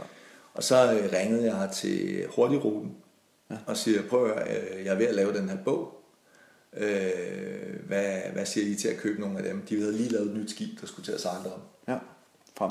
Frem, ja. Og så øh, siger hende der ombord, ja, men det ved jeg ikke, hvor mange tror jeg, vi kan sælge, og jeg havde jo ikke nogen idé om det, så jeg slynger bare ud, det ved jeg ikke, en tusind stykker om året eller sådan noget. Men fint, så tager vi tusind, så de købte tusind bøger, det var mit første bogsalg nogensinde. jeg har så lært tiden, at man kan godt nøjes med at sælge 50, ikke? Ja. Men det gjorde, at jeg kunne komme i gang, for jeg havde ikke nogen penge til at trykke på.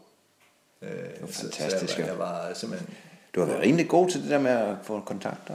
Ja, men, men et eller andet sted, øh, jeg ved ikke, om det er noget, du kender, men nogle gange, det hjælper skulle være naiv. Ja, Altså det der med bare at tro på, at det kan lade sig gøre, mm. så lykkes det på en eller anden måde. Ikke? Det er nogle gange, tror jeg, man, man sætter alt for mange grænser for sig selv. Ja. Fordi hvis, hvis jeg nu ringer til nogen, der skal sælge noget, og et eller andet sted føler, at jeg snyder dem, så kan man mærke det på min stemme, ja. og så, så kommer salget ikke igennem. Men hvis, hvis man tror på det, man gør, og virkelig tror på det, altså, der er ikke noget, der tænder folk mere end entusiasme. Vel? Nej. Så hvis man er naturlig entusiastisk, så tror jeg at man kan få meget igennem. Ja, man kan også sige, altså det publikum, der står på sådan en ruten der med frem, det ja. er jo folk, der vil op og se ja. Nordøstgrønland. Ja. Og så hvis de ikke kan tage billederne selv, så er der en bog. Ja, så er der en bog at købe, ja. ikke? Og man har mange dage ombord på sådan en skib, ja. og der, man mangler noget at bruge penge på, ikke? Ja, og chancen var så, selvfølgelig ser de fleste isbjørn, men det er jo ikke en selvfølge. Nej. Altså, det er jo ikke. Nej. Ja.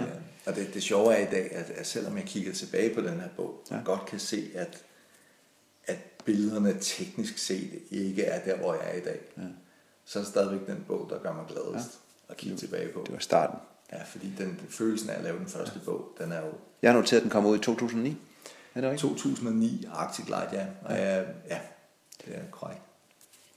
Og, og var det ligesom også, var det første gang, når du ligesom havde et produkt sådan i fysisk form, at det ikke var enkeltbillede eller noget. Var det, det, var det sådan en god følelse, eller var det... En fantastisk følelse. Altså lige pludselig, man følte sig som en helvedeskab, ja. lige pludselig med bog og kamera, ja. og, og, på det tidspunkt, der var markedet ikke så flottet ja. af fotobøger, som de er i dag. Med. Så, så det var sådan ligesom der, nu, ja. nu går det sgu? Ja, eller? Øh, ja. Og, ja. og det åbnede rigtig mange ja. døre, fordi lige pludselig så kunne jeg jo sende den her bog til potentielle kunder. Ja. Øhm, og lige pludselig, det var ligesom om, at den der bog, den etablerede en. Ja som fotograf, som man ikke bare fotograf, som en fotograf, der har udgivet en bog. Ikke? Ja. Øhm, og så gik det ellers bare stærkt derfra, vil jeg sige. Ja. Førte det ikke til en pris også? Jo, der er vundet øh, lidt forskellige øh, priser. Det er så øh, senere udgave den her bog, der hedder Tiger Spirit, ja. som øh, vandt øh, Panda Book of the Year. Det er 2010? Det er 2011, ja. 2010 øh, prisen, ja. men prisen blev først uddelt ah, i 2011, okay. ja. Men det var for en anden, den kommer vi tilbage til, men ja. i 9, der blev du jo også øh, det der internationale, jeg tør ikke at sige, hvordan det hedder. Legion of Conservation. Og Conservation, ja. ja. Det, var, det var ret stort. Der var øh, den sig, sig lige, hvad det hed. International League of Conservation Photographers. Tak. ILCP. Ja.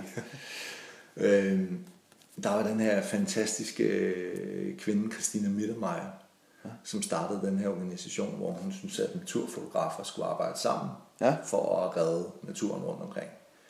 Øh, og så fandt hun på de her RAVES, hedder de Rapid Assessment Visual Expeditions, hvor at man for eksempel siger, okay, den amerikanske regering vil gerne gøre det her område til en, øh, en øh, olie, du ved sådan noget tar sands, ja. hvor de stripminer, og, og det skal vi forhindre, og så sender hun øh, fire fotografer, fire videofotografer, nogle forskere i området i øh, 14 dage, skal bare gennemfotografere alt biodiversiteten, og så laver man sammen en rapport, som man kan aflevere til government og sige, det her er hvorfor I skal beskytte det her område. Og det var en utrolig succesfuld organisation, og de fik rigtig meget me- medieomtale. National Geographic øh, kom med på ja. den. Det var også der, jeg fik min første kontakt til, til National Geographic. Øh, fordi Katja Moran, en af editors, hun sad med i bestyrelsen derinde.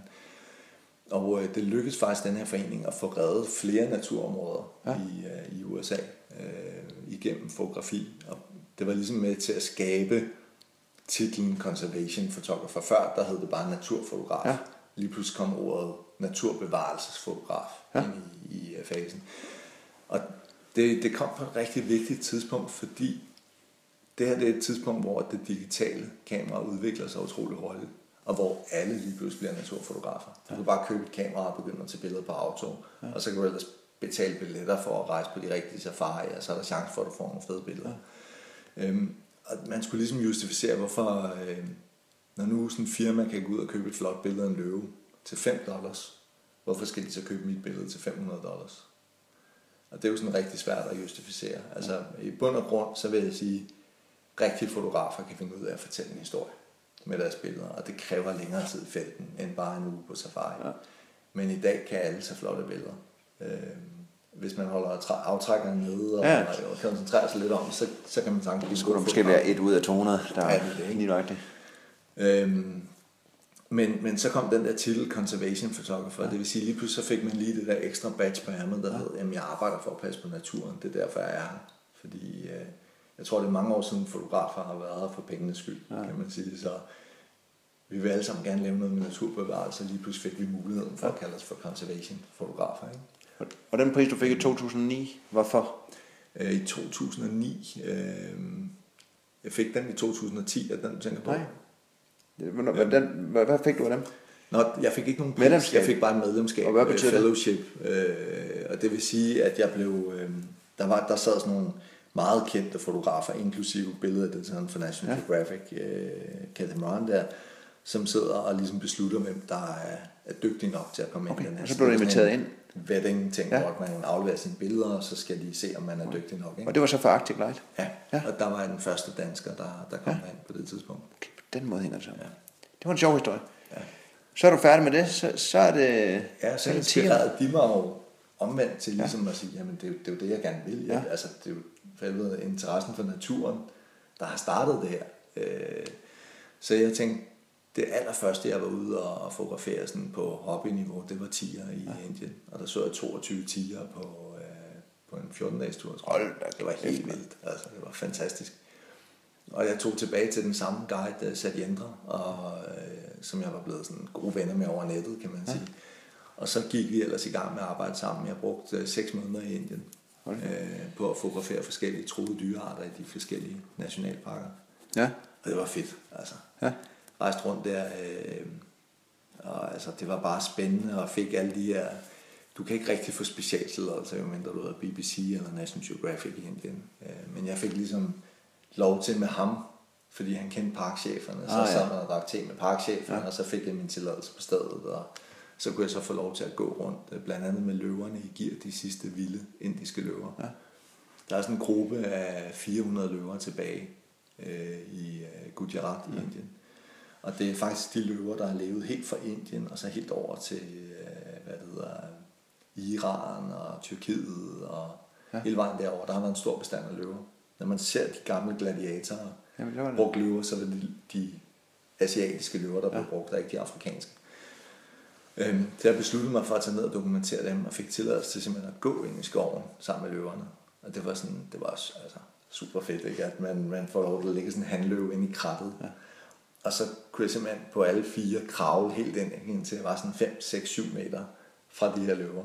Og de ligger og stiger egentlig om, ja. og du ved godt, du har ikke en chance, hvis, hvis det skulle gå galt. Og på et tidspunkt, så sidder jeg og fotograferer de her øh, løver, en, en flok på 11 hunder, der er sammen. Og så kommer en af ungerne over og stiller sig omkring halvanden meter for mig, og løvemor, hun begynder ligesom at, at rette på sig og kigge, kigge på mig. Og der kunne jeg godt være mærke, at jeg var nervøs, og min guide der, han forsvinder langsomt bagud, og jeg sidder der med mit kamera og tager nogle, øh, nogle gode billeder af det.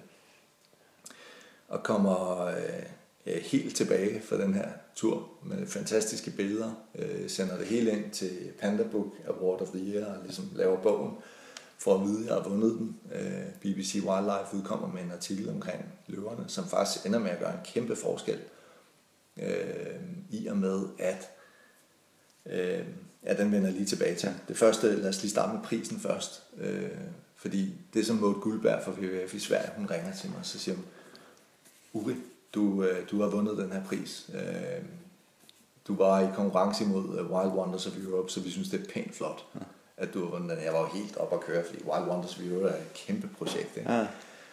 Øhm, og jeg blev inviteret til Sverige, og vi gennemgik bogen, og de skulle lige sikre sig, at alt nu var, som det skulle være, og hvad kan man sige, tjekke, at jeg ikke havde gjort dyrene for træet og fusket og alle de her ting og sådan noget. Alt blev tjekket og, og gjort ordentligt igennem. Og så skulle jeg jo så til Indien til den her prisceremoni, ja, undskyld, til Stockholm, øh, til prisceremonien har overragt den af kong Carl Gustav, øh, som overragt prisen.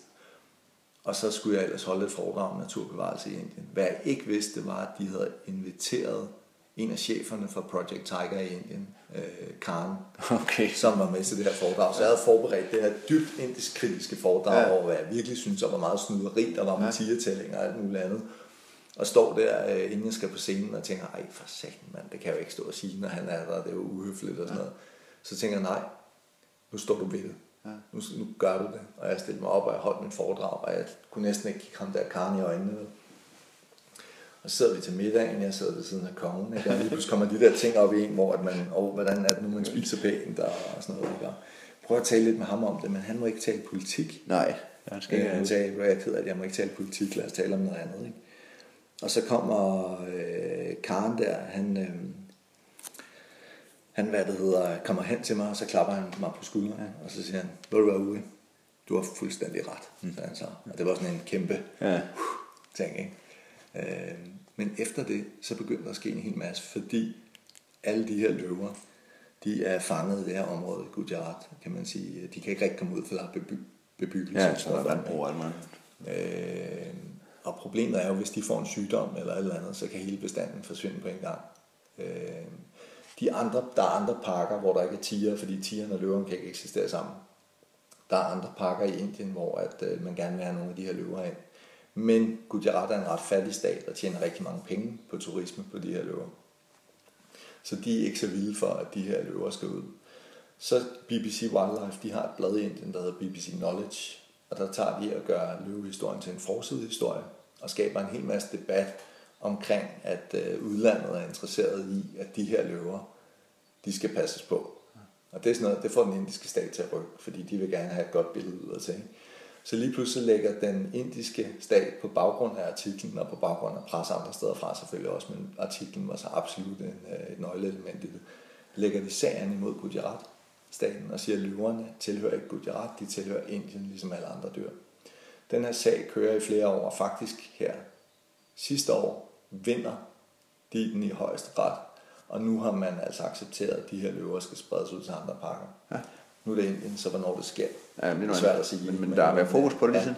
der har været fokus på det siden. Så bogen kom der selvfølgelig før, men, ja. men sådan en pris, den giver vel også et godt skub til bogen? Den gav et kæmpe godt skub, ja. øh, og bogen solgte i rigtig mange tusind ja. eksemplarer, øh, og det gav, gav god økonomi ja. til at, at fortsætte. Ikke? Ja. Øhm, og efter det, så, så kom der ligesom rigtig hul på tingene, vil jeg sige. Så flyttede vi til Italien. Øh, Tilbage igen? Hvad siger du? Tilbage igen? Ja, det var tilbage igen med familie og børn. Og nu siger du børn, der, hvornår? Der havde jeg så fået børn, ja. ja. Og øh, vi, det var faktisk øh, min kone på tidspunktet, der, der sagde, at jeg rejste så meget, jeg var så meget væk. Så hun havde sgu også brug for at, opleve lidt eventyr, ja. som ikke vi skulle flytte til udlandet. Så sagde jeg, jamen, lad os flytte til Italien. Så vi flyttede til, til Como og boede der i, i to år, og børnene gik i skole dernede. Hvor gamle er de der, kan du huske det? Ja, det er, hvad er de, der er de, Du siger gå i skole. lad os se, ja, den yngste hun gik i børnehave, Ja. og den ældste hun startede i børnehaveklasse, så hun har vel været en 6 år eller sådan noget. Ja. Den ældste og den yngste. Så kunne de lige pludselig italiensk. Ja, så lad Det går hurtigt Ja, i den alder der. det var fedt, og jeg rejste, på det tidspunkt der rejste jeg cirka 6 måneder om året Ja. på opgaver og brugte 6 måneder hjemme. Øh, Så jeg fløj frem og tilbage fra Italien. Det var faktisk rigtig dejligt sted at bo. fordi Ja, det er meget centralt. Ja, ret centralt. Og, Hvad så, når du siger, at du flyver på opgaver på sådan et tidspunkt der? Altså, nu har du jo to bøger bag dig, og ja. du har fundet nogle priser, og du har fået lov til at være medlem af det her naturbevarelse. Ja. Kan du, kommer der så ordre ind, eller er det dig selv, der skal ud og, og skabe det? på, på det tidspunkt, der er der begyndt at komme, komme ordre ind. Ja. Altså der begynder, øh, man kan sige, jeg har altid haft det bedst med de opgaver, jeg selv finder på. Ja. Det tror jeg, det handler om at være med ens personlighed. Ja. Jeg kan rigtig godt lide selv at finde på tingene, og så kontakte de forskellige steder og, og sælge dem. Men det er klart, der kommer flere og flere ordre ind. På det tidspunkt, der er jeg stadig på sådan et sted, hvor jeg økonomisk er nødt til at sige ja til alle småopgaverne ja. også. Øh, og det, tror, det kender du også, det der, ja. det er sådan en fin balance med, hvor meget småt kan man sige ja til, for det tager utrolig meget tid. Så siger du ja til et eller andet, der giver dig 1200 kroner, men du bruger tre dage på det. Ja. Øh, Og så to dage efter ringer det med den store under. med den store ordre. Ja. Ikke? Øhm, og det var, det var en spændende tid. Det var lidt svært, fordi rigtig mange af mine opgaver lå i Danmark, så jeg fløj rigtig meget frem og tilbage. Jeg holdt rigtig mange foredrag på det tidspunkt, ja. især for Canon. Øhm, så det var sådan noget, man heldigvis du ved, med EasyJet halvanden time frem, halvanden ja. time tilbage, så kunne man faktisk flyve ud og hjem nogle gange samme dag, andre gange dagen efter. Ikke? Ja. Øhm, så Og din, selve din fotoprojekt, du så lagde an i, er- har det altid været sådan, at så laver du dit fotoprojekt, så sætter du bagefter? Eller har du øvet sat ideen inden? Øh, for det meste så har jeg lavet ideen inden. Ja. Fordi det, det er det, jeg bedst kan lide. Øhm, og i dag fungerer det også mest sådan, at bladene er mest interesseret i, hvis du ligesom har lavet noget af den, og de ikke skal betale fuld pris for Ja. være helt ærlig. Øh, det er de færreste blade i dag, der betaler gode penge for artikler. Ja. Så øh, det, det kan altid betale sig at komme med en idé, og helst en idé, hvor du rent faktisk allerede har nogle billeder. Fordi så, så skal de ikke tage chancen med din succes. Nej. Så, så det vil sige, at den bedste måde, som her, det er at tage ud og fotodokumentere noget, komme hjem, lave noget materiale ud af det, og så sælge det. Og så gør det færdigt Ja. ja. bagefter. Ikke? Jamen, det er også min egen, altså nu, ikke at jeg lever af billeder, men, men det er også sådan, jeg har det bedst selv. Ligesom man har et produkt, og så kan de tage det eller lade være, i stedet for at man kommer med hatten i hånden og siger, hvis I giver det her, så tager jeg ud og gør det her. Og sådan noget. Og det, det, det man, man kan hurtigt mærke sådan et pres, især med natur og dyreliv. Ikke? Ja. Altså, øh, jeg havde en opgave, hvor jeg havde lovet alle mulige blade, alle mulige ting omkring øh, sneleopard, fordi ja. jeg havde fået et tip om et rigtig godt sneleopard sted i, øh, og hvad det nu det hedder, Kirgistan. Ja. Og tager afsted til Kirgistan og var sikker på, at nu skulle jeg bare komme hjem med de vildeste billeder af sneleopard. Det var før, der ligesom rigtig kom mange billeder af den. Ja. Ikke? Gå op i bjergene. Jeg er ikke særlig god til højder og stejle skrænter. Det er ikke lige mig, vel? så det var virkelig noget af en helvedes tur for mig at gå der. Og Vi havde en russisk guide, en der hed Nikolaj, som, øh, som havde fanget 23 sneleoparder til kinesiske zoologiske haver. Jeg var sikker på, at den her mand, han vidste, hvad han snakkede om. Ikke? Og manden, han var simpelthen bankestiv hele tiden på vodka. Ikke? Øh, og du ved, man går op i de der skrænter, og sneen skrider ned, og man ved bare, hvis man vælter, så ryger man bare med, med det der skred ned. Ikke? Det var bestemt ikke sjovt. Og for mig, der var der sådan en beslutning om, at jeg tænkte, okay, hvis bare jeg sørger for at komme 100 meter op, så ved jeg, at det er lige så farligt at fortsætte, som det er at gå ned igen. Ja. Så jeg skulle bare ligesom over de der første meter, hvor panikken ligger lige på grænsen, ikke? når man ikke kan lide højde. Øh, og så kom jeg op over de der 100 meter, så holdt jeg ellers bare fokus på Nikolajs fødder hele vejen, indtil vi kom op på toppen. Nej.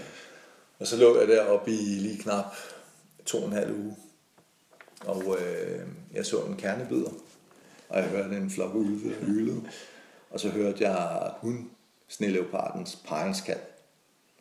Men vi så aldrig nogen sneleoparder, vi så ingenting vel, og jeg havde fyret en masse penge af på det der, og hyret guider, og hvad ved jeg, øh, og kommer, kommer ned og var egentlig dybt fortvivlet, ikke? Og sådan, man, man sidder i sådan en, man sidder, der er jo ekstremt smukt i det, det Shan bjergene, ikke? Man sidder deroppe, og man kigger ud over horisonten, og farverne og lyset, og der er gode landskaber, men og man sidder sådan og føler sig lidt forkælet, ikke? Fordi, hvordan kan man sidde og være ked af det, når man får lov til at opleve så stort et eventyr? Ja. Men som naturfotograf fik jeg ikke de billeder, jeg skulle have, det, det irriterede mig. Der var ikke noget produkt. Det var første gang, jeg prøvede ikke at have succes ja. med, med at få billederne. Ikke? Øhm, og jeg følte, jeg var jo enormt snydt, kan man sige, af, af de her folk, der havde lukket mig, mig til stedet. Ja. Og kom hjem og tænkte, om det var bare op på hesten igen og komme videre. Så, ja. Kom du så tilbage igen? Nej, sneleoparden den er på hold. Øh, Den er på hold.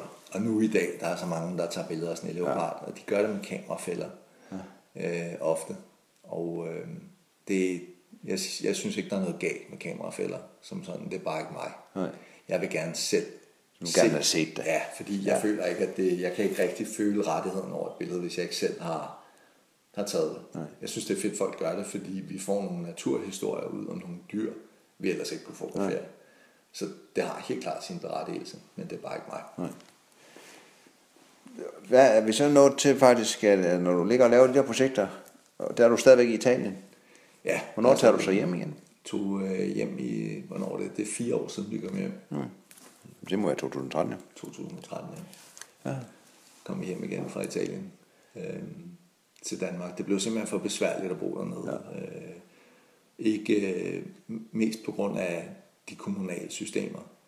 Okay. Det er, selvom vi alle sammen er EU-borgere, Ja. ja. så er der dyb forskel på, hvordan man bliver behandlet. Og ja. hvis man har masser af penge, så er der ingen problemer, men, men det havde vi ikke. Øh, så det der med, at man lige man skulle betale for den ene forsikring og for den anden forsikring, og hver gang man skulle igennem noget, der var ikke direkte bestikkelse eller sådan noget, men du ved, det var sådan noget, ja, men det kan ikke op, men så skal I købe den forsikring, hvor man tænker, hvorfor skal jeg købe en sygeforsikring, fordi jeg gerne vil det eller det, ja. ikke? Øhm, så der er rigtig meget af sådan noget kontraktuelt, og man stoler ikke så meget på hinanden i Italien. Det siger italienerne også selv. Øh, så alt bliver på kontrakt.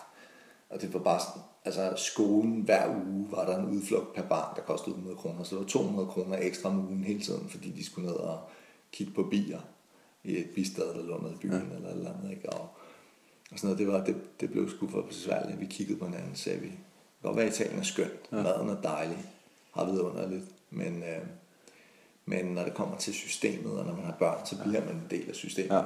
Ja. Øh, så er der altså rare hjemme i Danmark. Og så flyttede vi, øh, vi hjem igen. Ja. Okay. Hvad var det næste store fotoprojekt så? Ja, så øh, det næste store, det, der var sådan en lille pause der, fordi så skulle vi lige falde til i, i Danmark. Ja. Øhm, og så sker der jo så det, at øh, det er på det tidspunkt, hvor jeg møder Helle. Og øh, jeg skulle op for, hvad hedder, et rejsebureau og fotografere til deres katalog op i Nationalparken, og få så at vide, at jeg skal dele kahyt med en af guiderne. Altså Grønlands Nationalpark. Grønlands. Nationalpark, ja. Og så, hvad det hedder, kommer jeg op ombord på det her skib og finder ud af, at det er jo så altså Helle, øh, der er der, som jeg kender fra tidligere, fra faktisk nogle af mine første ture til Grønland. Og hvad det hedder, vi, vi bliver dybt forelsket i hinanden, og på det tidspunkt, der var min kone som mit forhold på vej sådan i hver sin retning. Jeg vil ikke sige, at vi var aldrig rigtig uvenner eller noget. Det var, det var sådan stille og roligt. Det gled, gled ud af sig selv. Ja. Og vi kommer hjem og, og hvad det hedder, bliver enige om at gå fra hinanden, og hun finder ud af, at jeg har mødt Helle, og så videre. Vi var ikke blevet kærester endnu. Øhm, og så, så sker der jo så det, at øh, jeg så flytter væk fra min ekskone og ja. bor et stykke tid alene i lejlighed. Og Helle og jeg finder så på, at vi skal til at starte det her store projekt Wild. Ja. Det var sådan en, øh, man kan sige, hvor meget romantisk og hippieagtigt. Man sidder der fuldstændig nyforelsket i en lejlighed på, på Vesterbro. Øh, Helle rejser to, på det tidspunkt 200 dage om året som rejseleder, og jeg rejste omkring 150 dage om året som fotograf. Jeg vil godt se, at hvis vi skulle bygge et forhold, så ville det bare ikke fungere. Nej. Altså, hvis vi var rigtig uheldige, så kunne vi ikke engang nå at se Man kunne se- år, vel? 40 dage. Så vi, vi, hvad, hvad skal vi, hvordan skal vi finde ja. ud af, Hvad rejse på? Øh, hun arbejdede for Albatross Travel på det okay. tidspunkt. Ja. Som ren guide? som øh, ren turleder er. Ja. Øhm, Helle er uddannet arkeolog og ranger, så det var mest øh, Afrikatur, og så var hun ekspeditionsleder på skibe i, i Arktis. Ja. Så det var mest af det, hun, hun lavede. Og så vi kigger på hinanden, så siger jeg til Helle, så siger, jeg, prøv at høre, nu, vi har en unik mulighed lige nu. Altså, vi vil begge to gerne noget vildt og noget eventyrligt. Så siger jeg, hvad er din absolut største drøm? Og så siger Helle, det er at gøre en forskel. Og så siger jeg, hvordan? Så siger jeg bare kan ud i verden og gøre en forskel. Og jeg sidder og tænker lidt, tænker, det er jo, det er jo, det er jo den samme drøm. Altså, det er jo også det, jeg drømmer om. Hvordan gør vi det? Og så siger jeg, prøv at, hvad med, at vi laver et projekt, hvor vi dokumenterer de sidste vilde steder på jorden. Øh, og så rejser vi rundt, så kommer vi rundt på alle syv kontinenter. Øh, og så sætter vi fokus på, at der er så lidt vild natur tilbage, at vi skal passe på det. Ja. Og så siger, så siger Helle, ej mand, fedt, lad os, lad os gøre det bare på lige med det samme. Ikke? Og så satte vi os ellers ned, så brugte vi, øh, jeg tror fem dage på kaffe og kanelgifler, ja. øh, hvor vi bare sad og, og brainstormede. Nogle tidspunkter var det så vildt, så at jeg kunne ikke sove om aftenen. Fordi Nej, de hjernen, hjernen, kører. den kørte, den kørte, der var så meget virvarven i hovedet og tanker og idéer. Og man kunne bare mærke, at man var nødt til at crunch den der på en eller anden måde. Og vi øh, lavede budget for vores liv og kiggede på, hvis vi slog vores penge sammen, hvad havde vi råd til. Vi fandt ud af, at vi havde råd til 6 måneder uden indtægt. Og som jeg tænkte, der, mit, mit firma bliver ved med at, at omsætte for et eller andet. Så der er råd måske til et år. Ja. Men 6 måneder med garanti. Så siger vi, okay, hvad hvis nu vi bruger 6 måneder hjemme på, og simpelthen kun, hvad det hedder, øh, søge funding ja. til det her. Så det er alt, hvad vi arbejder på, 38-50 timer om ugen, kun på funding. Det blev vi så enige om at gøre, og det endte med, at vi kom til at bruge lige omkring et år, nærmest på, på funding. Og vi tog på messer i udlandet, og hver eneste gang vi ligesom havde en varm kontakt, så bare køb flybilletter og flyve afsted ned til Italien, eller til Frankfurt, eller til hvor mødet nu var. Dukke op på kontoret og være hjemme, og så fik vi efterhånden lukket nogle kontrakter. Øh, og efterhånden så fandt vi ud af, at nu havde vi altså penge til at rejse for i, i de her fem år, som ja. vi havde sat projektet skulle, skulle til at være. Og vi gik i gang med at lave vores egen hjemmeside, og så fik vi den her idé, okay, det første sted, det skal være rigtig vildt. Det skal være, det skal virkelig være et, et, et område, man ikke sådan lige kommer til. Og vi havde begge to den her store drøm om det nordligste Grønland. Øhm, og vi kiggede på, hvordan kommer vi derop, fordi du ved, at charter sit eget fly, og igen, hvis du bliver fløjet ud af helikopter og sat i telt, så er din, din du kan bevæge dig inden for et meget begrænset område. Meget begrænset stå for noget. Så, så jeg fik den idé, at vi skulle ringe til Arktisk Kommando og spørge, om vi måtte sejle med et af deres skibe op, når de prøver at slå Nordrekorden hvert år. Og de, øh, der gik en halv time, så vendte de tilbage og sagde, at uh, Arktisk Kommando støtter jeres projekt, og I er velkommen ombord. Vi har en sejlads, hvor at, uh, vi skal ud og, uh, til nogle bygder, og så kan vi være ombord en uge. Så sagde jeg, det er slet ikke lang tid nok, vi skal være ombord en måned. Ja. Uh, ja, men det, det var de ikke sikre på, at nogen havde lyst til at være, fordi så spændende var det altså heller ikke at være ombord på flådens skib. Og vi var bare sådan, at for os er det. Og vi fik så lov til at være ombord i en måned, ja. og sejle med op i noget 82-38 ja. nord. Hvad er årstal? Det er 2014. Det er der, det starter. Ja. ja. Øhm, og så var projektet ellers skudt i gang. Vi fik de fedeste billeder. Vi blev sat i, i land i, uh, inde i Engelfield Bredning, noget der hedder Bodøen Fjord. Uh, helt inde i bunden af Bodøen Fjord, der ligger uh, Anniversary Lodge, som er den uh, hytte, som Perry trænede på for at komme til Nordpolen. Han ja. boede i uh, Anniversary Lodge i to år sammen med hans kone, ja. uh, Josephine Perry. Og så øh, fik vi lov til at blive sejlet derind, øh, og vi havde selvfølgelig isbjørnesikring og det hele med derind, og så sætter vi telt op og øh, kommer i land, og vi skal til at lave riffen, og så ser det her store skib, Knud Rasmussen, vende om og sejle ud af fjorden. Øh, og så lige pludselig så sidder jeg der, så ser jeg, der stadigvæk lås på ammunitionsboksen, og nøglen den ligger ombord på Knud. Ikke? Og du ved bare, det, det er isbjørneområdet ja. der, ikke? Øh, og min første tanke er at ringe på satellittelefonen og få dem til at vende om. Så tænker jeg det er. Den koster et fuel. Ja. Øh, og det er ikke sådan, at man bare lige beder dem om at vende om. De er jo trods alt, de er jo ikke deroppe for vores skyld.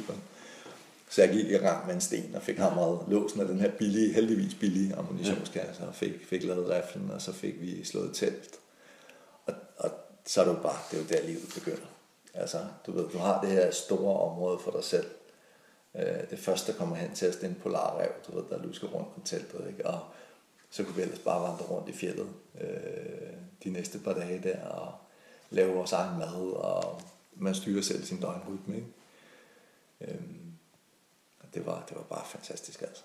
Der var snegæs, og der var, vi så 50 narvaler, der svømmede ja. ind i fjorden, og det første vi hørte, det var sådan en underlig lyd og sådan et horn, der lyder som sådan du ved, mine signal, øh, du ved, en høj uh, lyd.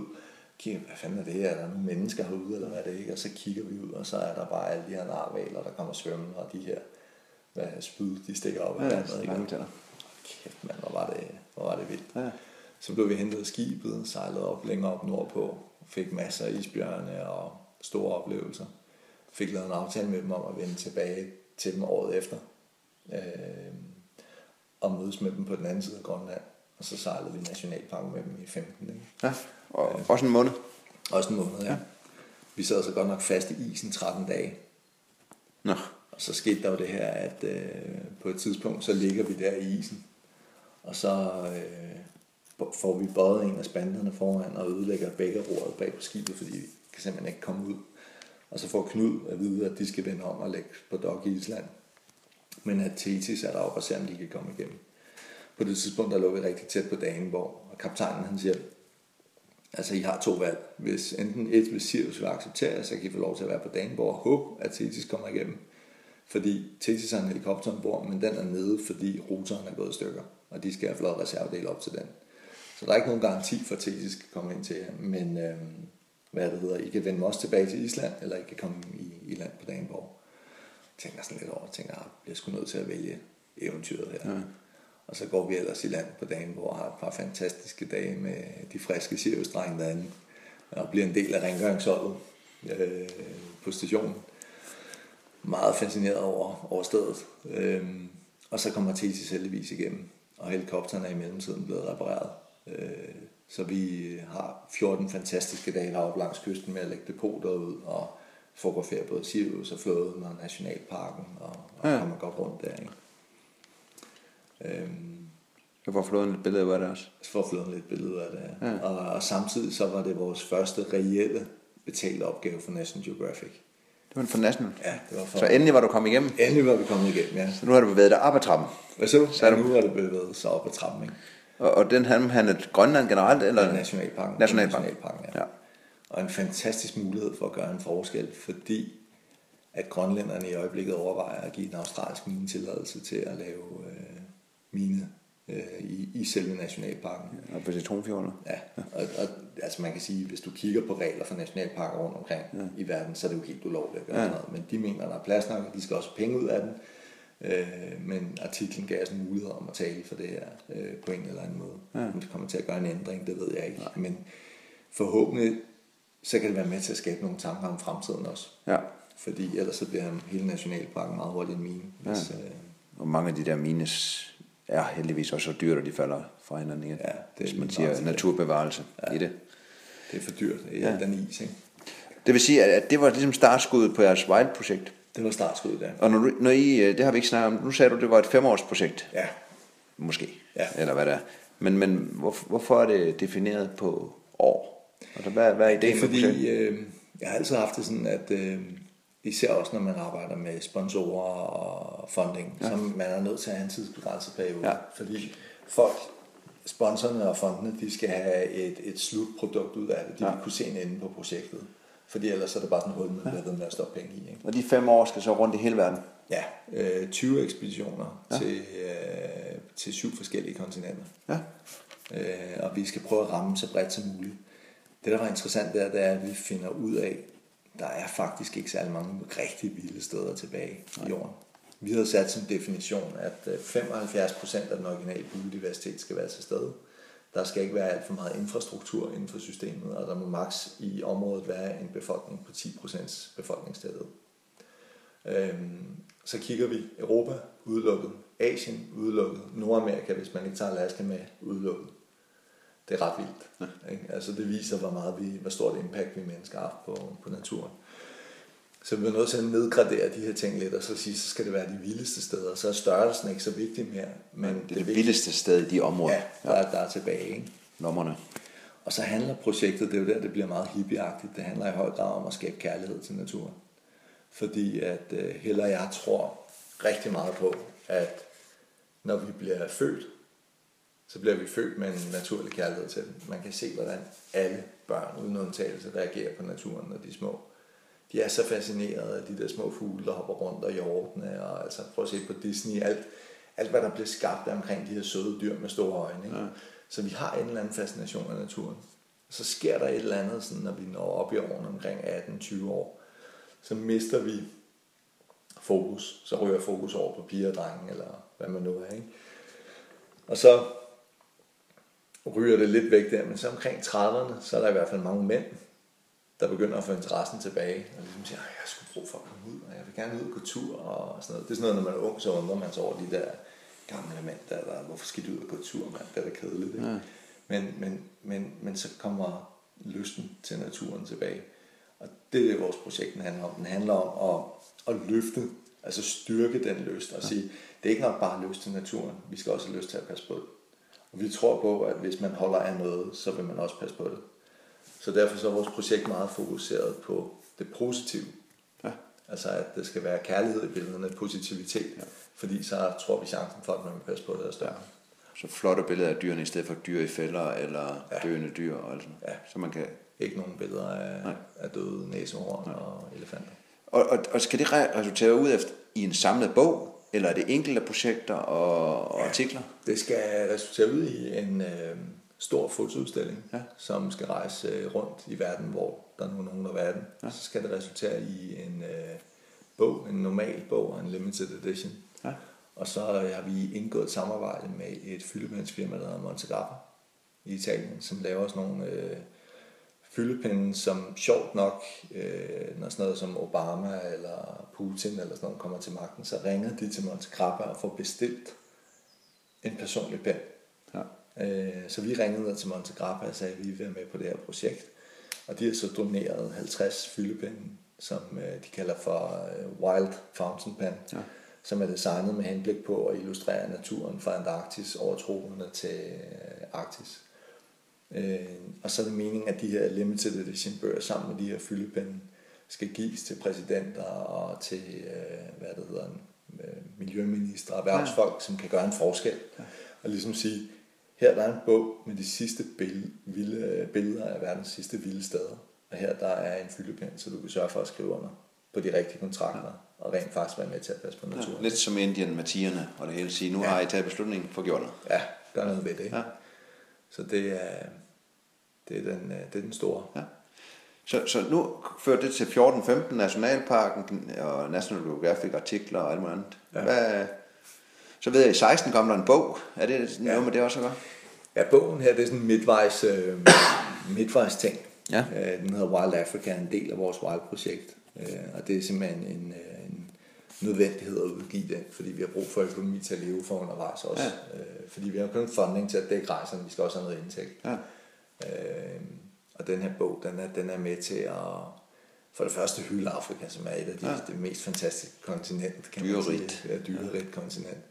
Øh, og så er det med til også at øh, hvad kan man sige, skabe et liv omkring projektet, der udkommer noget midtvejs. Ja. Fordi ellers er det meget nemt at miste interessen for et femårigt ja. projekt. Ikke? Men det er også en flot bog, jeg har. Oh, tak. Ja. Med, hvis, til folk derude, det er jo med alle de klassiske Afrikadyr, ja. store dyr, og lidt anderledes ja. vinkler. Og... Ja, vi prøver at holde det lidt. lidt ja, men det er lidt anderledes. Ja. Så. Jamen, øh, den skal jeg nok lige linke til hernede under. Ja. Og det projekt kan jeg så regne ud, det er det der, der primært er nu. Ja, det er det, der er nu, og, og det fede, det var jo så, at vi, øh, vi fik lov til at holde foredrag for National Geographic, og det fik dem endnu mere med projektet. Ja. Så vi fik støtte til Gabon, hvor vi var de første, ja. der skulle øh, fotografere de vilde mandriller. Det var et projekt, vi selv har fundet på. Ja. Øh, og da vi så siger det her til, til billedet af det sådan uh, catamaran igen, og siger, så siger hun, er jo klar, at der er altså to andre fotografer, inklusive min, mit store idol, Nick Nichols, der har været dernede og måtte opgive på de her dyr, ja. fordi de er så svære at få. Øhm, så, hvad det hedder, øh, så tænker man lidt, ah, man vi så kan klare det, ikke? og ende med at tage afsted på, på to måneders øh, ekspedition mm. i den gabonesiske regnskov. Det var nu her, ikke? Jo. Og nu, øh, nu, er vi ude, nu bliver der rigtig ekspedition. Ikke? Øh, det, det, det er sådan noget med at bruge 11 timer på hver dag og været igennem junglen sump og blive stukket af ildmyre og honningbier og altså den ene dag, der er jo hælde over 100 tæer ud af min krop, ikke? Øh, og det er hver, hver dag slider på en. Ja. Man får dårlig mad, og man sidder bare der og tænker, det her det er sidste gang, jeg gør det her. Og kommer hjem og glæder sig til at gøre det igen. Det er sådan en sjov blanding. Ikke? Ja. Og så til sidst efter to måneder, den tredje sidste dag, ikke, så lykkedes det altså at få de her fantastiske mandriller. Lige pludselig dukker de op af skoven med deres farverige, smukke ansigter, røde og blå, og vi er omgivet af sådan en gruppe på omkring 50 mandriller, Ja. og får alle de billeder, vi skal bruge. Øhm, Så er turen hjem ikke så slemt. så er den ikke så slemt. Nej. Og så, så, så tager vi til Washington for at vise den til National Geographic, ja. og Kathy Moran der, som er en benhård så hun siger, hun sætter sig ned, og så siger hun, wow, this is something I've never seen before. Ikke? Og det var ligesom Okay, så ikke. min, min drømmesmål. Ikke? Er de, er de udgivet? Ja, ikke nu. Nej, Nej. de sidder og venter på, på godkendelse til, til udgivelsen. Så det er, er det, er det anden, eller har jeg haft flere i nu? Det er, vi er, det er den tredje i så fald. Vi har haft en artikel i om Finland, og Bjørn også under Wild-projektet. Finland. Finland, ja. Bjørnen er deroppe. Bjørnen er deroppe, ja. Op, helt op nordpå, mod Ja. Norge. Øh, nej, det er grænsen ind mod Rusland.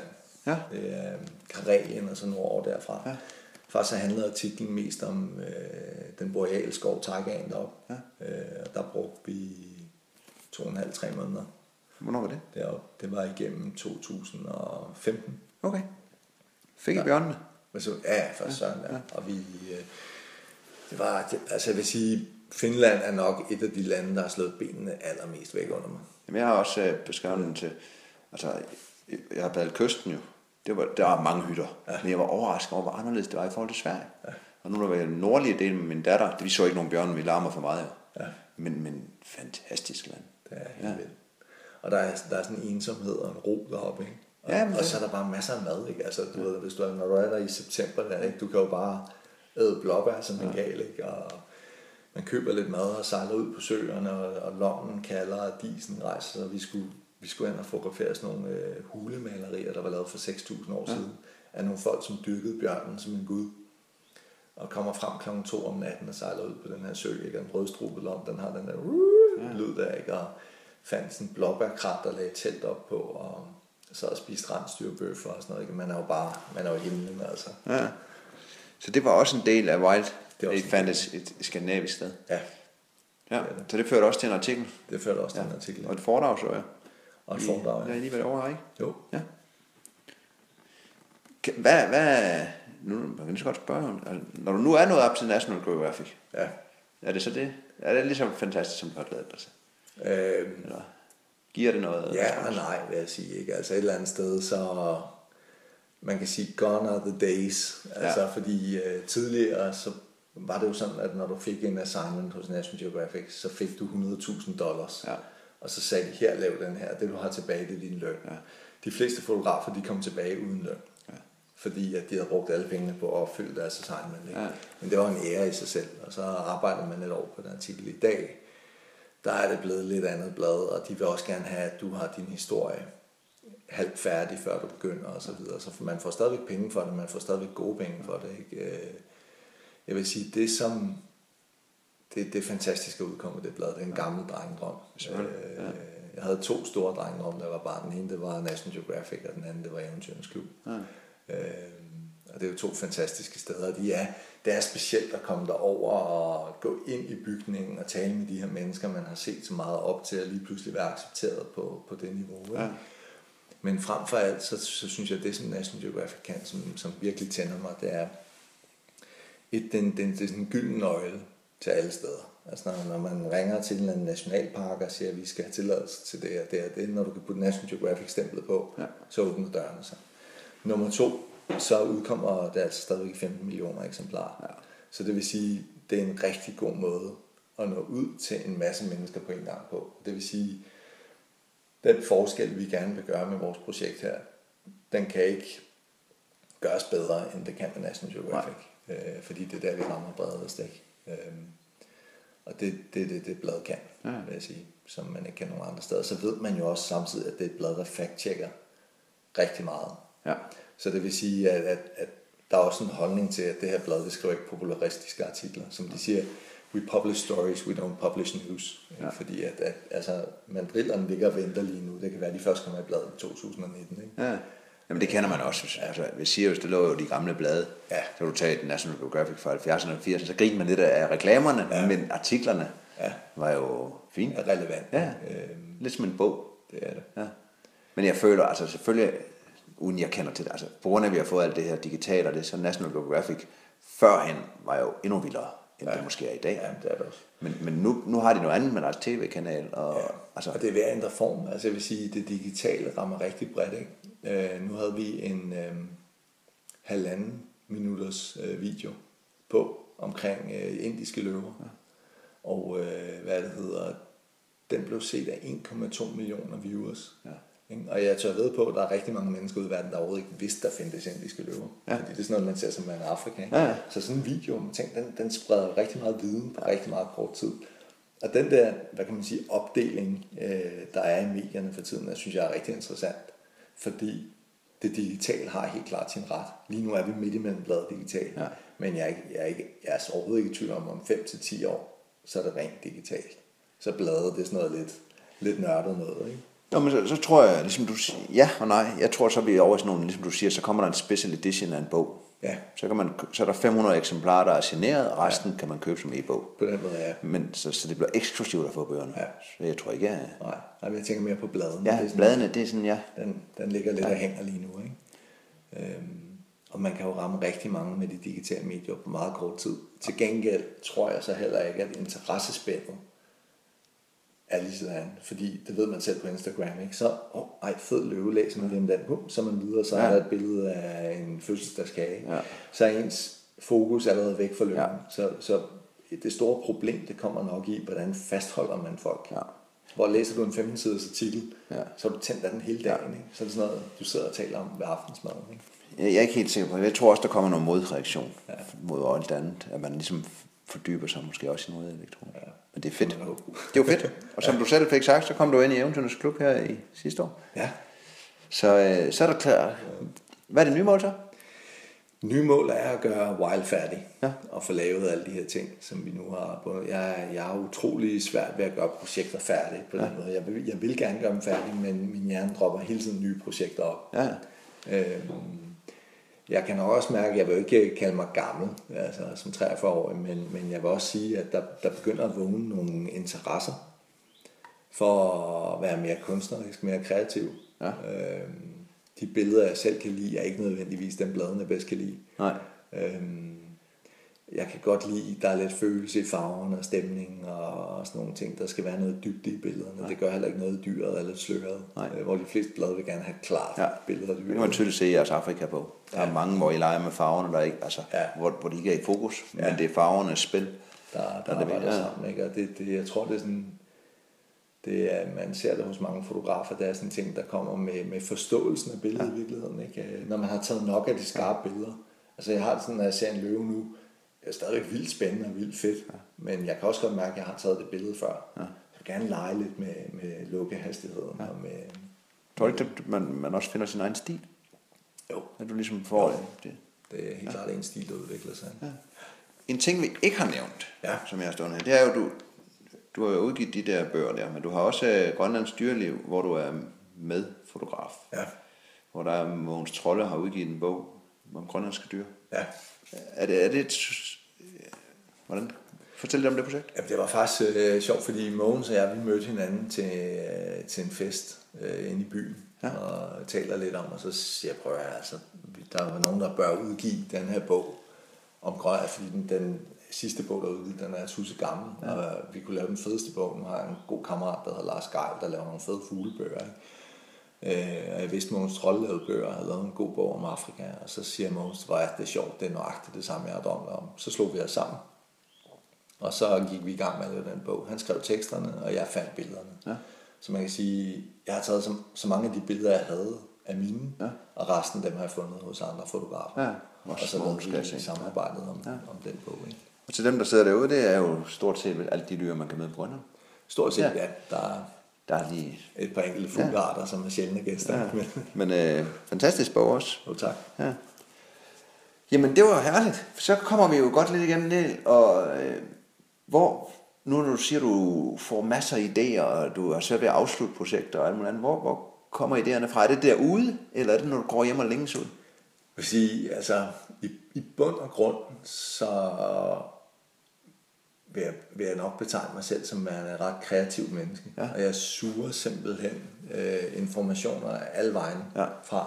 Der er ikke noget specifikt. Øh, det kan være fra Instagram, det kan være fra at kigge ud i haven, det kan være fra at køre en tur, altså det er i bilen, hente ungerne i skolen, et eller andet. Øh, Hvordan er du så? Er du så en manuel? Altså, skriver du ned i en dagbog? Øh, Har du store huskeark? Jeg er mega dårlig til at skrive notater. Okay, det, så det, det, det er der, vi er. så glemmer man noget af det igen. Og... Så glem, ja, og jeg tror, at, at det, der rigtig gerne vil blive til noget, det manifesterer sig. Ja. Det kommer igen og igen og igen, og så, så lige pludselig når jeg til sådan en fase, hvor at jeg bliver ramt af ideen. Ja. Og så lægger jeg mig tit her på muskustæppet der, og, og så, så ligger jeg måske en halv time til en time og drømmer ideen færdig, Ja. og ligesom får form på den. Ikke? Og så begynder jeg at skrive ting ned, og så begynder jeg at blive meget mere teknisk og lave timelines på, hvad skal Ja. ordnes først, og hvad skal ordnes, videre. Det vil sige, du begynder faktisk først at skrive ned, når du har besluttet det, den idé, du går på. Ja, det gør jeg. Ja. ja. Øh, og jeg, jeg er blevet ret selektiv igennem årene med mine idéer, fordi jeg har fundet ud af, at for mange idéer, der kan man ikke nå alligevel. Så det, skal, det vigtigste for mig, det er, at det er noget, jeg brænder for. Ja, Øh, fordi jeg kan finde masser af idéer, hvor man tænker, okay, det kunne give gode penge. Ja. Og den kan jo godt tænde en gang imellem, når man ikke har så mange af dem. ikke? Men, men jeg ved også bare, at jeg brænder ud i løbet af 0,5. Jeg kan ikke gøre noget for pengene. Der skal være hjerteblod i det. Øh, så underligt nok har tendensen til, at man så tjener penge på det. ja, det, det kan være en god bonus. ikke? Ja, ja altså, ja, den kommer jo, når man vælger det. ja, ja Sin egen tanke, Ja. passion. Og selve planlægningen, der siger du, du går helt ned i tidslinjer og... Ja, så går jeg ret ned, og det, det kommer også af, at jeg er uddannet øh, grafisk designer. Ja. Øhm, og hvad kan man sige? Jeg elsker at lave de her grafiske ting. Ja. Ja. Så jeg sætter mig lynhurtigt ned i InDesign, og så laver jeg timelines og laver projektplaner. Simpelthen i. InDesign? Ja. Jeg synes, det er nemmere end... end Jamen, du kender det godt. Ja, Ja. kender det rigtig godt. Og der, du kan selv ligesom... Du ved, når jeg skal ind i Excel, så skal du sidde og flette celler og alt muligt Ja. ja. andet. Ikke? Og i InDesign, der kan jeg bare sætte cellerne op i den størrelse, jeg har lyst til, ja. og flytte rundt på dem. Ja. Så jeg synes, det er et dejligt program at arbejde i. Lidt mindmaps-agtigt, du Ja. arbejder Ja, med at sige, du skal ordne det, så kan du flytte de to om, når ja, den skal før den sådan anden. Og... øh, Jeg vil gerne derhen til ja. at sige, øh, vi skal have lavet den her limited edition bog. Ikke? Så ved jeg, at for at sælge den her limited edition bog, så er det vigtigt, at der står noget om den på nettet. Jeg skal have lavet om på min hjemmeside, så skriver jeg en ny hjemmeside, step 1. Og så laver jeg underpunkter til den, jeg skal ordne. Så, fordi så kan jeg ligesom fokusere på den. Ja. Fordi man, man kan godt blive lidt stresset, hvis man skal holde det hele Ja, jamen, det kan man ikke. Jeg, jeg har det samme. Jeg, jeg kører bare Excel og Evernote, men ja, det er jo, hvad man... Det fungerer også, det Ja. ja. er ude. Men det er det der med, altså, nu når vi snakker om det, de store idéer, der er jeg lidt enig altså dem, der drømmer, og dem, der er tilbage, de er jo rigtige. Men når man når ned til detaljeniveauet, om du skal have det her kabel med, altså hvis man ikke skriver det ned, så, så har man måske glemt at tænke Nej, over det. Altså, det er jo alt, der skal tænkes igennem og, og ordnes op. Det er helt sikkert. jamen perfekt. Nu, nu snakker vi lidt om din inspiration i, i, i gamle dage, altså du har læst øh, og set film, hvordan, hvordan nu her op igennem årene, altså har du nogle nye inspirationskilder, eller mm. hvem, hvem blev du inspireret af? Ja, hvad bliver jeg inspireret af? Jeg tror egentlig, altså det kan godt være, at det lyder floskelagtigt, men mine, øh, mine børn inspirerer ja. mig rigtig meget, mine to piger. Øhm, der er ingen tvivl om, at, at, at jeg har sådan en, jeg har virkelig en kraftig følelse af, at naturen er ved at forsvinde ja. imellem fingrene på os. Og jeg kan næsten ikke holde tanken ud om, at der ikke er næsehorn, når pigerne bliver gamle nok til at opleve dem. Og det er sådan noget, der, øh, der gør, at jeg får rigtig meget fokus på de her ting. Hvad er det, der er ved at forsvinde? Og så tænker jeg, hvordan gør man noget ved det? Ja.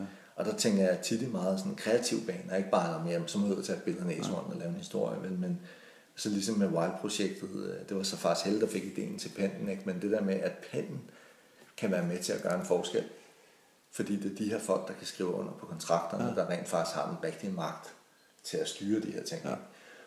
Øhm, så det er tit sådan nogle idéer, jeg, jeg arbejder meget med, og så får jeg simpelthen bare, jeg ved, jeg ved sgu ikke rigtigt, hvad det er, men det kan være en, et, et billede på forsiden af et blad, reklamen på en bus, øh, du ved, øh, et barn, der går malet som en løve i ansigt. Altså, der, der er så mange ting. Kører vejen. Ja. Ja. Når du så er derude, øh, nu ved jeg godt, du altid har kamera, men når du aldrig rejser uden, er du sådan en, er du overtroisk, eller Nej. har du alt muligt andet med? Skriver du dagbog, når du sidder derude? Eller? Nej, altså jeg har sådan et, øh, mine, mine piger har lavet øh, sådan en hjerte til mig. Ja. Øh, og det har jeg altid med. En halskæde, eller? Nej, den ene det er syd, og det andet det er lavet af sådan noget øh, trylle, ja. Det lærer boksing. Øh, og det er sådan en, jeg tror, det er sådan en følelse af, at man ikke slipper familien helt. Ja. Fordi når man er derude, så er ens hjerne så fokuseret på det, man laver. Mm. Så et eller andet sted, man, man bruger måske ikke lige allermest tid på at tænke på familien derhjemme, fordi man, man er så fokuseret. Og så er det sgu meget rart en gang, når man ruder rundt i sin taske og sådan noget, så, så kommer de der hjerter ja. lige frem. Det giver sådan en, en varme, ikke? Ja. Og det giver også sådan et eller andet at, at kæmpe for, at det ikke bare er et ego-ræs, men at man, at man rent faktisk føler, at der er en grund til, at man er ude, og det er ikke bare, det er ikke bare for mig. Ja. Det kan jeg godt lide. Øh, Sidder du og skriver dagbog, når du sidder mange dage i skjul? Nej, og venter? jeg ikke. Jeg er utrolig god til at, at sidde og stige ud i luften. Ja. Altså, du kan det, godt skille dagen, når du så kommer hjem? Nej. Nej, okay. Nej, nej, og det er ligegyldigt for dig? Ja, fuldstændig. Ja. Øh, det, det er sådan altid, jeg har sådan en fornemmelse af, når turen er ved at slutte. Ja. Øh, at jeg skal til at holde øje med datorerne, for at ikke misse mit fly. Ikke? Ja. Øh, men jeg glider helt ind i, i naturen. Ja. Og jeg elsker faktisk altså, at sidde, der er mange, der hader det, men at sidde i skjul ja. og sidde og stige ud af det hul i fire timer. Ja. Det er der en form for meditation ja. i. Øh, og, og det giver rigtig meget plads til mange ja. kreative tanker. Og så sidder man der, man svømmer helt væk, og man ser faktisk ikke, hvad der sker. Ja andet end når så dyret kommer, så kommer dyret lige pludselig, og så går der sådan en gib ind, ja. så er man bare klar, ikke? Ja. Og så er det hårene rejst så varmt, ja. når man har den der. Når du nu sidder i skjul bare af interesse, altså, hvis I sidder og jagter et ja. specielt dyr, ja. og der så kommer nogle fugle forbi, og skyder du billeder af alt, hvad der er dyr? Nej, øh, jeg vil sige mindre og mindre, ja. fordi nu har, har vi så mange billeder efterhånden, øh, så jeg er for det meste rigtig fokuseret på, øh, hvis der kommer en fugl, skal lyset og baggrunden ja. og hele. Og så skyder du et billede, hvis det er godt. Så billede, ja. det vil være dumt at ja. være, ikke? Øhm, så har man noget at lave. Ja. Men, øh, nu når du er som, så, altså, derude på den måde med, med så mange elektroniske ting i dag, ja. hvordan har, har du solceller og alverdens ting med, eller kører du bare ja. store batteripakker? Store batteripakker. Ja. Det er, så er du fri for at tænke på det. Solceller, det går for langsomt. Ja. Det er ikke tålmodig til. Øh, men, men det jeg elsker ved at være derude, det er simpelheden. Ja. Det der med, at du har ikke særlig meget med dig, vel? Øh, især når man ligger i sit eget telt, ikke? fordi du har et trang i køkken, du har din sovepose, du har dit gear, og that's it. Ja. Og det samme, jeg kan sagtens have det samme tøj på. I Borgen, der havde det samme tøj på en måned. Ikke? Ja. Øhm, og det, jeg kan stadigvæk ikke få lugten ud af det. Ja. Men, men, men jeg tror herhjemme, vi tager så mange beslutninger hver dag. Og det der at komme derud, den der enkelhed, jamen der er ikke nogen beslutninger at tage, for jeg skal bare det der våde tøj på. Ikke? Ja. Øh, spare de der møder sko på, og så skal jeg bare sørge for, at mit kameraudstyr er rent. Det er, altså som vi talte om tidligere, det, det der, man føler sig hjemme. Jeg føler, når jeg er derude, så føler jeg, det, det, det kan også godt lyde floskelagtigt, men jeg føler, det er det, jeg lavede sig. Jeg føler, jeg er hjemme, og jeg føler, jeg har fred derude. Ja. Ikke? Jeg føler lidt det samme, men, men det er fordi, når man har planlagt alt, ja. så har man jo tænkt over alt. Ja. Så jeg føler, når man sætter sig ud der, så har man taget stilling til førstehjælpsgrej, hvad kan der gå ja. galt, hvad har man trænet. Når man så sætter sig derud, så er man fri. Ja. Fordi maden er pakket, alt er i orden, og der, ja. man skal bare være der. Ja. Øhm, men jeg tror, hvis man kommer derud uden at have forberedt sig godt, så kan man jo godt sidde og tænke, det... hvordan fanden kommer jeg hjem, har jeg nok mad? Ja. Øh, hvad sker der, hvis jeg bliver hugget af den her, jeg ikke har det medicin ja. med? Alt muligt andet. Ja. Altså, så, så, det er jo forberedelsen, der er nøglen til, at man kan sætte sig fri. Jamen, det er det. I min verden. Jamen, det er ja. 100 procent. Har du nogle skjulte tricks, når du er ude at rejse, men når du møder folk, eller går ind i det, eller altså, er du bare ja, selv? Der, der, der, jeg ved ikke, om de er skjulte, men ja. der, der er flere tricks, kan man sige, til forskellige situationer. Ikke? Øh, jeg vil sige, det, det bedste trick til dyr, det er vedholdenhed. Ja. Og øh, allerbedst er det, når man synes, man har fået det gode billede, så lige give den tre dage til. Ja. Altså ikke give op, fordi det er først, når man får det gode billede, man ved, man har arbejdet sig nok ind på dyret. Ja til lige at kæmpe videre, til at få det i det rigtige lys og en rigtig god situation. Ja. Og så sidder man og kigger på det første billede, man synes, der var godt. Og det var ikke engang og godt. tænker, ha mand, ja. det her det er fedt, ikke? Øhm, sådan, uh, med hensyn til at omgås folk, der synes jeg, jeg har været en del, hvad kan man sige, interessante situationer. Jeg synes faktisk, at de, uh, jeg tror heller jeg, vi har, vi har efterhånden, vi er blevet angrebet af stort set alt, hvad der findes af større dyr, inklusiv uh, løver. Ja, og vi er blevet skinangrebet af. Og der kommer pulsen godt op. Men på en eller anden måde, når man bruger så meget tid i naturen, så lærer man at læse dyrene. Så lige pludselig, så man kan godt se, at det der, det går galt lige om lidt. Ja. Men du er heller ikke i tvivl om, om dyret er rigtig galt, ja. eller om det bare gerne vil vise dig, at du skal ja. holde afstand. Der, der, der, der udvikler sig en eller anden ja. sans der. Men, men de værste situationer, uden tvivl, har været med mennesker. Altid. Fordi mennesker kan man bare, jeg kan ikke læse dem. Ja. Altså, øh, på stranden i Ghana, hvor jeg blev jaget af to fiskere, der ville kaste et fiskenet over mig for at tage mine penge, og det kunne være en krolig galt, hvis ikke jeg havde løbet hurtigt nok. Ikke? Øh, hvad det hedder, vi endte i stammekrig på Papua New Guinea her for nyligt, ikke? og altså i Israel har det også været slemt et par gange. Ikke? Og, og det overrasker mig hver gang, hvor hurtigt mennesker kan skifte fra positivt til negativt. Ja. Men, men det, jeg synes, der er det bedste trick der i min, jeg kan ikke et eller andet vildt, ja. øhm, det er bare at smile og ja. grine. Altså afvæbne folk, og selv når det bliver ubehageligt, så blive ved med at grine og, sådan at prøve at lave lidt sjovt. Ja. Ikke? Og kan huske et par situationer, hvor man har stået der, ikke? og sådan, af en eller anden grund, så et sådan high five, ja. det virker altid, fordi folk bliver usikre, når du vil lave high five, og sådan, det er ekstremt uhøfligt ja. ikke at give et high five ja. tilbage. Og det afvæbner nogle, øh, nogle ubehagelige situationer ja. en gang imellem. Ikke? Øhm, så jeg tror, det bedste trick, det er at egentlig bare grine og smile. Ja. Fordi på en måde, I, I kan godt være, at I ser slidt ud i tøjet, men I har noget kameraudstyr, der ja, er lidt mere ud over det er, normalen. Det må man sige, ja. ja. Og, og nogle gange som i Kongo også, hvor man bevæger sig i, i områder, hvor at, at folks intentioner kan være lidt tvivlsomme. Ja. Ikke? Så. Helt til. Er der noget, vi ikke har vendt på? Du sidder og tænker, hvorfor spørger han ikke om det? Eller jeg skal... Nej, altså, det ved jeg ikke. Jeg vil, jeg vil sige til, til folk, som, som skal, hvad det hedder, som skal ud, så vil jeg sige, bare gør det. Ja. Altså vi, vi bor i Danmark, det værste der kan ske, det er, at skulle man ændre på, på bistand. Ikke? Altså det er ikke fordi, man skal være så bange for at miste sine penge. Nej. Men, men følg med drømmene. Kom ud og start i det små, øh, herhjemme i skoven, øh, øv dig, træn, og så kom ud og gør det. Og når man ser alle de her dyre rejser for kronede ture til alle mulige steder, så husk i virkeligheden, så er det bare at købe en flybillet. Planlæg lidt, tage den derfra til teltet med, bo på vandring. Ja. Det er fandme fedt at vende tilbage til sine backpacker-dage. Altså, ja. Og man kan sige, at de dyre rejser, det er jo for folk, som ikke har den tid til at planlægge. Så er man ja, ung og har noget, tiden. Der er ikke noget galt nej, nej, nemlig, nej, nej. Når man er ung og har tiden, så ja. er der ikke nogen, der siger, at man skal nej. Det er, flyve ud, og så... Og det er fedt at mærke kontrasten ja. det, ikke? Altså, det, det ja. synes jeg.